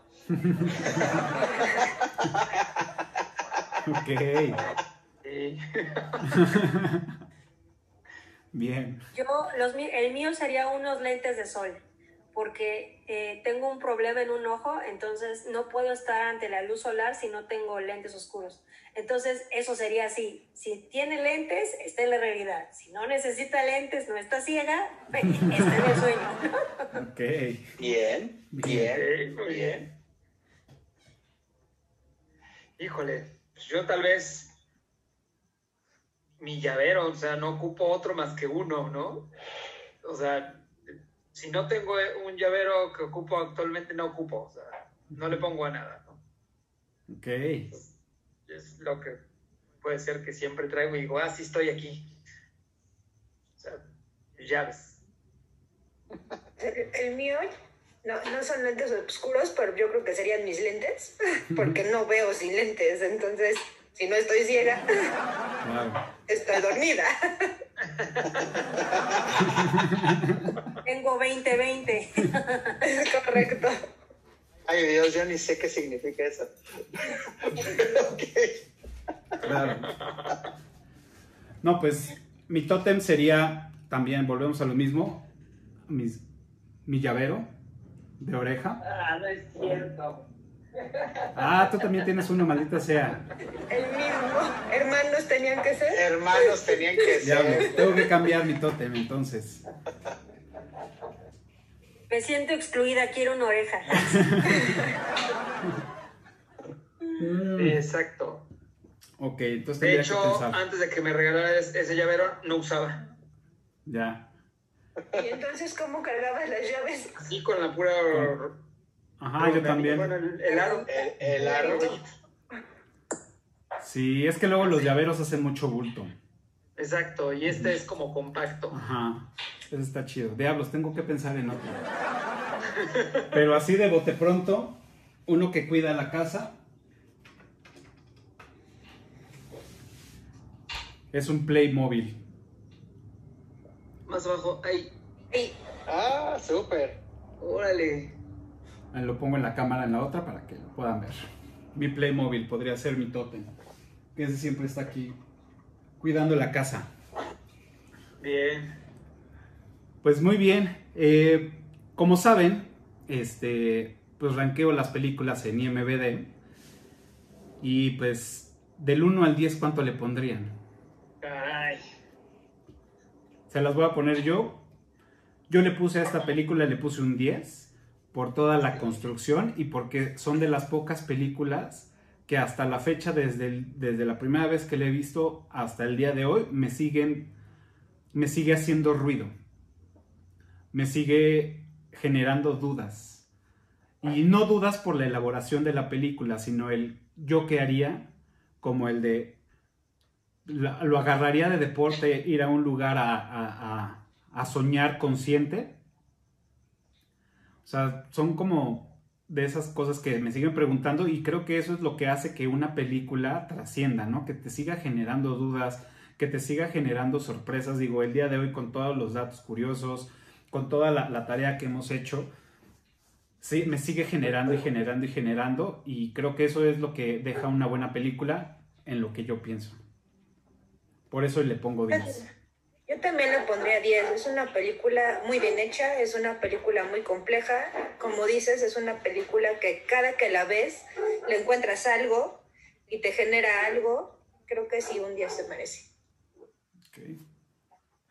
A mí también me parece que merece un 10, porque cumple todo lo que le puedes pedir a un thriller, pero emocionalmente eh, creo que es muy profundo en el espectador. O sea, en mi caso, después de las subsecuentes veces que la vi, me, me, me movió cosas dentro de mí que me pusieron a pensar, como les conté, de sueños, me pusieron a contar de bueno, y si de verdad existieran eh, vidas paralelas, si uno pudiera, o sea, lo que ahora plantean, ¿no? O sea, y si verdaderamente alguien me implantara una idea, ¿no? ¿Qué pasaría, ¿no? ¿Cómo tendría eso una afectación en mi vida real? O, o, o más aún, la realidad no existe, ¿no? O sea, la realidad no existe, o sea, puedes tener muchas realidades a la vez, ¿no? Y, claro. y esta película te da la posibilidad de que puede ser eso posible, ¿no? y pues me encanta. Dos diez. Muy bien. Sí, bueno, la verdad es que sí, sí, a, a, mi gusto es una película que te intriga a saber todo y las escenas son impactantes. O sea, yo lo primero que recuerdo de esa película es, está increíble las escenas. Y ya de ahí el tema me pareció intrigante hasta poderle sacar lo, lo que realmente estaba sucediendo, ¿no? Poderlo entender. Entonces sí, yo creo que sí merece un 10. Vientos. Muy bien. Yo le doy un 9. creo que es una gran película. Eh, tiene, explora conceptos que incluso hoy día son muy novedosos, eh, cómo funciona la mente, cómo reaccionaríamos en ciertas situaciones, cómo explorar el tema del subconsciente pero creo que para un thriller se han hecho cosas, no muchas, no muchas, pero sí hay cosas que sí se llevan el 10. Esta la dejo en un 9. Perfecto. Pues muy bien, allí están las calificaciones. Este, pues bueno, y la siguiente pregunta que me gustaría que empezara Ro, este, por, por si tiene alguna en mente, es digo, aparte de ahorita, que ahorita en este momento, ¿qué están viendo? ¿O qué películas nos pueden recomendar y en qué plataforma? Pues creo que sería un buen momento que nos recomendara Ro uno, un buen thriller. Ok, claro que sí, con mucho gusto. Yo ahorita, la verdad es que estoy viendo una película que se llama Amadeus. Uf, Es, es um, muy buena. Es muy buena. ¿Esta? Sí, claro, es muy buena. Es muy buena la vida de Wolfgang Amadeus Mozart y ese pique inventado que existió uh -huh. con Antonio Salieri. Es inventado completamente, pero para los que sean fans de Mozart y ese tipo de música clásica, la recomiendo ampliamente. No, no estoy viendo series, realmente ahorita no estoy viendo nada, pero esa película ahorita la estoy viendo, la estoy viendo por partes porque es muy larga, uh -huh. pero me parece una buena recomendación. Excelente, a mí me, me, me, encantó esa película, me encantó. Muy bien. Bueno, pues yo ahorita no estoy viendo como alguna serie en particular. Estoy viendo la, la quinta temporada de DC SOS, que pues va saliendo cada semana porque es nueva. Y la, esa serie me encanta, es una serie muy bonita, es una serie que muy realista. La recomiendo ampliamente para los que no la han visto, es muy buena. Y pues estoy más clavada con lo final de, la, la, de las finales de la NFL, ¿no? Entonces, pues los fines de semana son de NFL. Claro. Maldito fantasy, este año no fue, no fue bueno para mí. Ah, te fue muy mal, capaz. Muy mal, quedé en el 16 de 16. Perdón, yo, yo quiero pedir disculpas por ser el caballo negro este año en la liga. Gracias. Sí. Quedé en el 16 de 16, maldita sea. Y el pronóstico decía que iba a quedar en primer lugar. Pero pues no. Maldito COVID. Me madrió a todos mis Es- jugadores. A todos tus jugadores. Es correcto, es correcto. Eso pasa por no hacer draft. El autopic, trae- el autopic no funciona. El Ah, pero no funciona. al inicio traía muy buenos jugadores, yo no sé en qué momento. Me enfermaron. Sí. Se enfermó más de la mitad. A mí también me fue muy bien hasta los, hasta creo que la jornada 10, creo, ya de ahí ya, o las 9, ya de ahí ya me desplomé. no, yo estuve súper intermitente. Ganaba, perdía, ganaba, perdía, ganaba. Una semana ganaba, una semana perdía. Pero lo mejor le gané a Mel. Saludos, Mel. Saludos. Saludos, Mel. Perfecto. ¿Tú, Gis? Bueno, yo acabo de ver una película española que se llama Contratiempo. Es de 2015. Muy bien. Ya ves que me gustan mucho las películas de suspenso y cosas así. Me pareció muy buena. O sea, me pareció que iba muy bien y para, iba muy bien y de repente el final me pareció extraordinario. O sea, dio una... O sea, ya sabes que tus expectativas van de, bueno, la voy a ver porque sale Mario Casas y todo, ¿no? Pero eh, la realidad es que sí, la, la película la recomiendo mucho, está, está muy buena. Este, Ok. y Está en Netflix. La vi apenas el fin de semana y pues para pasar menos de dos horas, pero muy, muy rico. Con unas Ok. palomitas, una cervecita. Muy Bien. recomendable. Entonces, Ah, y- Muy bien. perfecto, la voy a Yo en anotar. Netflix. Perdón. No, la, voy a anotar la que dice Gis para, para echármela. Ah. Sí, se escucha buena. Pues yo en Netflix estuvimos viendo dos series cortas. La de Dulce Hogar, que es coreana, de los, como de una pandemia, igual, pero que se convierten en monstruos la gente. Ok. Está en Netflix ahorita, está, están de las que se están viendo ahorita más. Y nos echamos también la de Mesías, ¿no? Muy controvertida y también está interesante. Son miniseries. Ok. Están, están buenas, están ahí en Netflix. Va. Muy bien.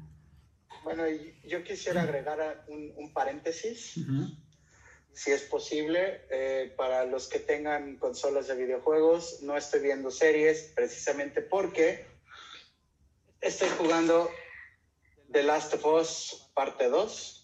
Ok. Ah. Increíblemente recomendable. Se los recomiendo así cañón. Sí les va a sacar unos muy buenos sustos. Me recuerda a aquellas viejas épocas de Silent Hill Uy, en las que te tenía en tensión. maldita sea. Que no pude acabar ese juego por la maldita Cafa y, Pedro, escopeta. Cafa y Pedro saben de qué estoy hablando. Sí. te, te mantiene en tensión, tienes que juntar recursos, tienes que cuidarlos y demás, y es un juego muy largo. Entonces, esa es una segunda recomendación no relacionada con pelis, pero ahora los videojuegos también se consideran de alguna manera temporadas. Entonces, digamos que estoy jugando la segunda temporada de Last of Us. Claro. Muy bien. Pues en, en algún momento deberían de, de ponerse ahí en contacto. Bueno, los pongo en contacto a Carlos, que también es gamer, con su hermano Alex, que no se ha animado a participar en Eructitos. Esperamos que se, se anime pronto. Este, también es gamer este chavo y pues él tiene un podcast que se llama Colony Six, que hablan de videojuegos y todo. Entonces igual y por ahí pueden tener una, una aportación. Con gusto, con Em, gusto, con gusto. Yo, pues bueno, ahora sí, este, por fin terminamos Dragon Ball Z después de meses, después de, de ver a, a Ale como eh, malhumoraba eh, diciendo, ya, chingada madre, muestra tu verdadero poder y así. Este, ya terminamos Dragon Ball Z, vamos a empezar Dragon Ball GT. Este, pero bueno, solamente son los fines de semana. Esa tortura le dura solamente los fines de semana. Eh, acabo de ver la película de Vivarium, que es un thriller. La verdad es que esta película, para ahorita temas de pandemia, no, no habla de una pandemia como tal, pero sí se desarrolla en un tipo encierro. Entonces, sí te deja volando la cabeza ahí como bien raro se las recomiendo mucho. Estaba, estaba en, Amazon Ya la quitaron de Amazon, pero este, pues bueno, hay formas de conseguirla. Vivarium, está increíble esta película, se la recomiendo. Si quieren pasar ahí un, rato de, de, de, de, de suspenso, es recomendable. Eh, también acabo, empecé a ver la película, la serie de El Exorcista, que esa la tenía ahí pendiente. Ya, eh, ya terminé la temporada 1. Está, está buena la, la- la serie porque aparte tiene estos guiños a la película, o sea, desde la música, desde este, personajes, o sea, sí tiene los personajes como tal de la película del exorcista. Entonces, sí está bastante interesante. Tiene ahí sus altibajos, pero recomendable. Ahorita ya voy a empezar en estos días la, la temporada 2. Pues ahí, ahí, ahí les contaré qué tal. Pues ahí están las recomendaciones. Por si tienen chance de ver alguna, pues bueno, ahí pueden estar. Y pues bueno, vamos a pasar a la trivia. Y recuerden los primeros cinco que contesten correctamente en la caja de comentarios de este video, pues bueno, se ganarán el respeto, la admiración y tendrán la mención con bombo y platillos en los siguientes episodios. Desgraciadamente no hemos tenido eh, eructitos que, que nos hayan completado las trivias completas. Han escrito, pero pues no han, no han completado todas. Entonces esperemos que ya tengamos otro, otro ganador. Recuerden eh, comentar la- las, las- las respuestas correctas en la caja de comentarios y pues bueno, las vamos a ir mencionando. ¿Quién, quién empieza? A ver, venga. No me la vayan a ganar.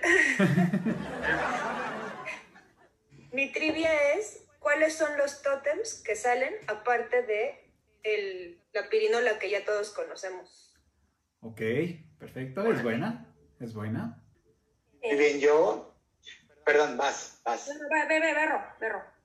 Perfecto, gracias. Eh, Inception eh, no solamente es una gran película, sino que es una de las mejores películas de todos los tiempos. Entonces, Warner Brothers, que es quien publicó esta película, la incluyó en su colección de los mejores thrillers de todos los tiempos. Y esa colección incluye 20 películas. ¿Cuáles son? Wow. Esa es buena saberla, ¿eh? Para echárselas. Va. Aclaración, aclaración, y para ser justo, yo tengo esa colección, así que sé que existe. Perfecto. Vale. Va, vientos, esa es buena. Y hay que echárselas aparte. Sí. Totalmente. Ok. Yo. Una, vamos a ver que sea sencilla. En la escena donde sale Arthur mostrando su dado, ¿qué números se ven en el dado? Ok. Bien. Esa es buena también. Me acuerdo Bueno, de yo uno. yéndome al mundo de los efectos visuales, eh, ¿cómo se llama la escalera infinita que sale en la película? Ah, cierto. Ok. Ah, muy bien. Ah, bien, esa es buena. Esa es buena. Y bueno, yo, la mía va más de, de, de- dentro de la película es, la tengo que leer porque es un poco larga. En el sueño de Cobb tiene un elevador. ¿Cómo está identificado el botón que lo lleva al momento de suicidio de, de, Mal? Ah, ¿verdad? Pues bueno, Ahí está la, la trivia. Recuerden los primeros cinco que contesten correctamente en la caja de comentarios. eh, van a tener la mención con bombo y platillo en este episodio. Y pues bueno, cuando ya tengamos eh, patrocinadores, les haremos llegar un bonito recuerdo. O por qué no, a lo mejor y también pueden participar en un programa de eructitos como lo hizo Huevos, ¿no? que fue el ganador de la, de la trivia de, de Back to the Future. Pues bueno, este, pues ya llegamos al final de este gran episodio. Eh, antes de, terminar, quiero mandar eh, unos saludos y un pequeño comercial que es, pues bueno, también vamos a saludar a todos los suscriptores del canal de Eructitos del Cine, pero que están en Telegram. Tenemos pocos todavía, pero pues son los afortunados de, esto. Y pues bueno, saludos para Ale, para Miguel, para Robbie, para Javier, para Kika, Víctor, Jimmy, David, el pequeño Damián, em, Andreus Canizales, que ella aparece en un podcast que se llama El último pasillo, eh, a César, a Kandrik, Ariel y también le queremos mandar felicitaciones porque el día de hoy que se está grabando el 19 de enero es el cumpleaños de Bárbara Puga, una, una amiga.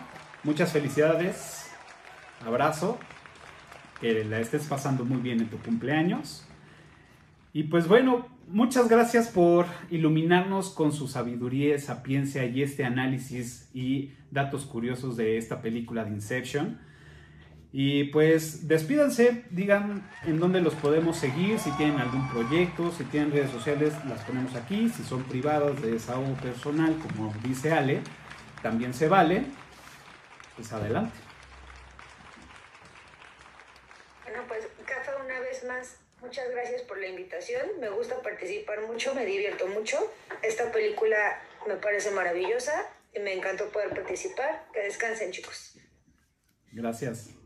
Gracias, Cafa, por invitarme y a todos los eructitos de este capítulo. Estuvo increíble la plática, lo disfruté mucho y pues muchas gracias y buenas noches.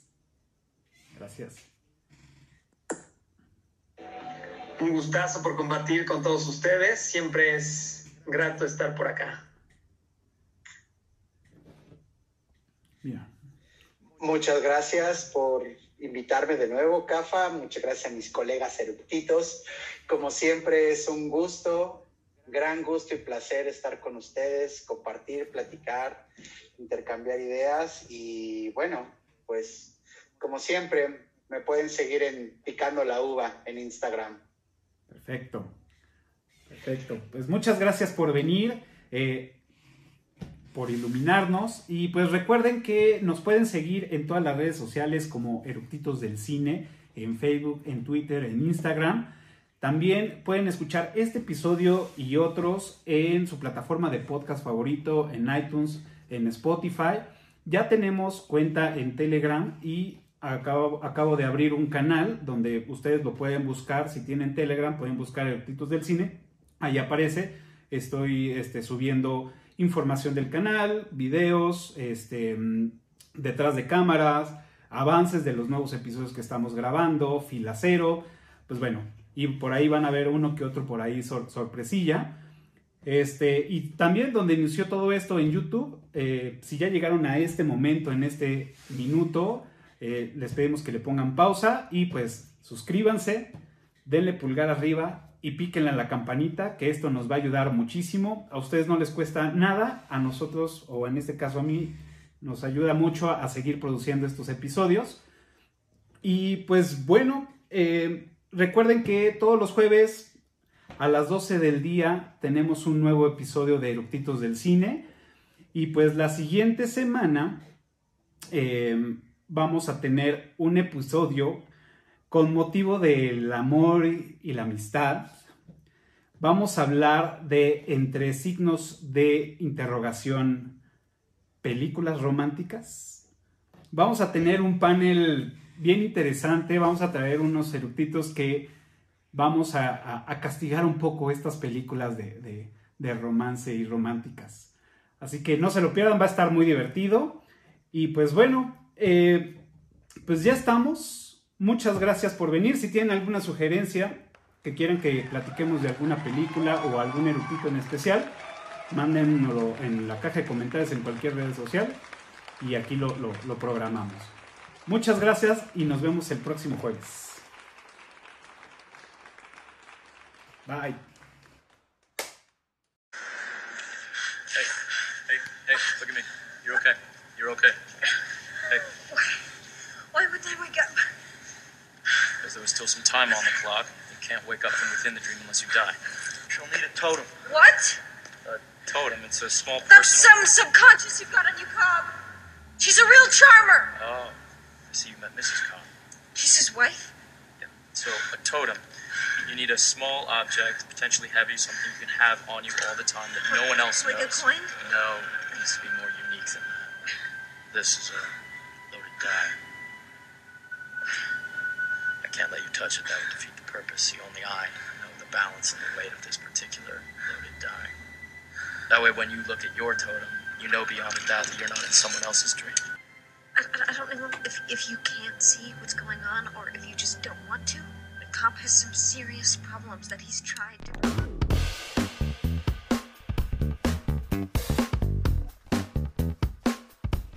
No me veo medio mochito. Eres como un, como un fantasma. Ajá, mira, nada más se ve mi carita.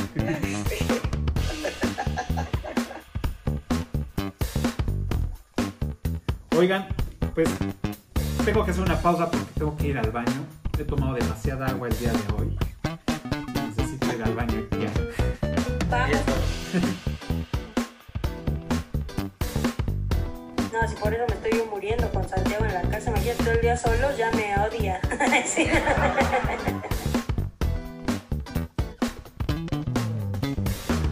Disculpe, pero estoy haciendo palomitas. Ok. Porque hoy es el Día Internacional de las Palomitas.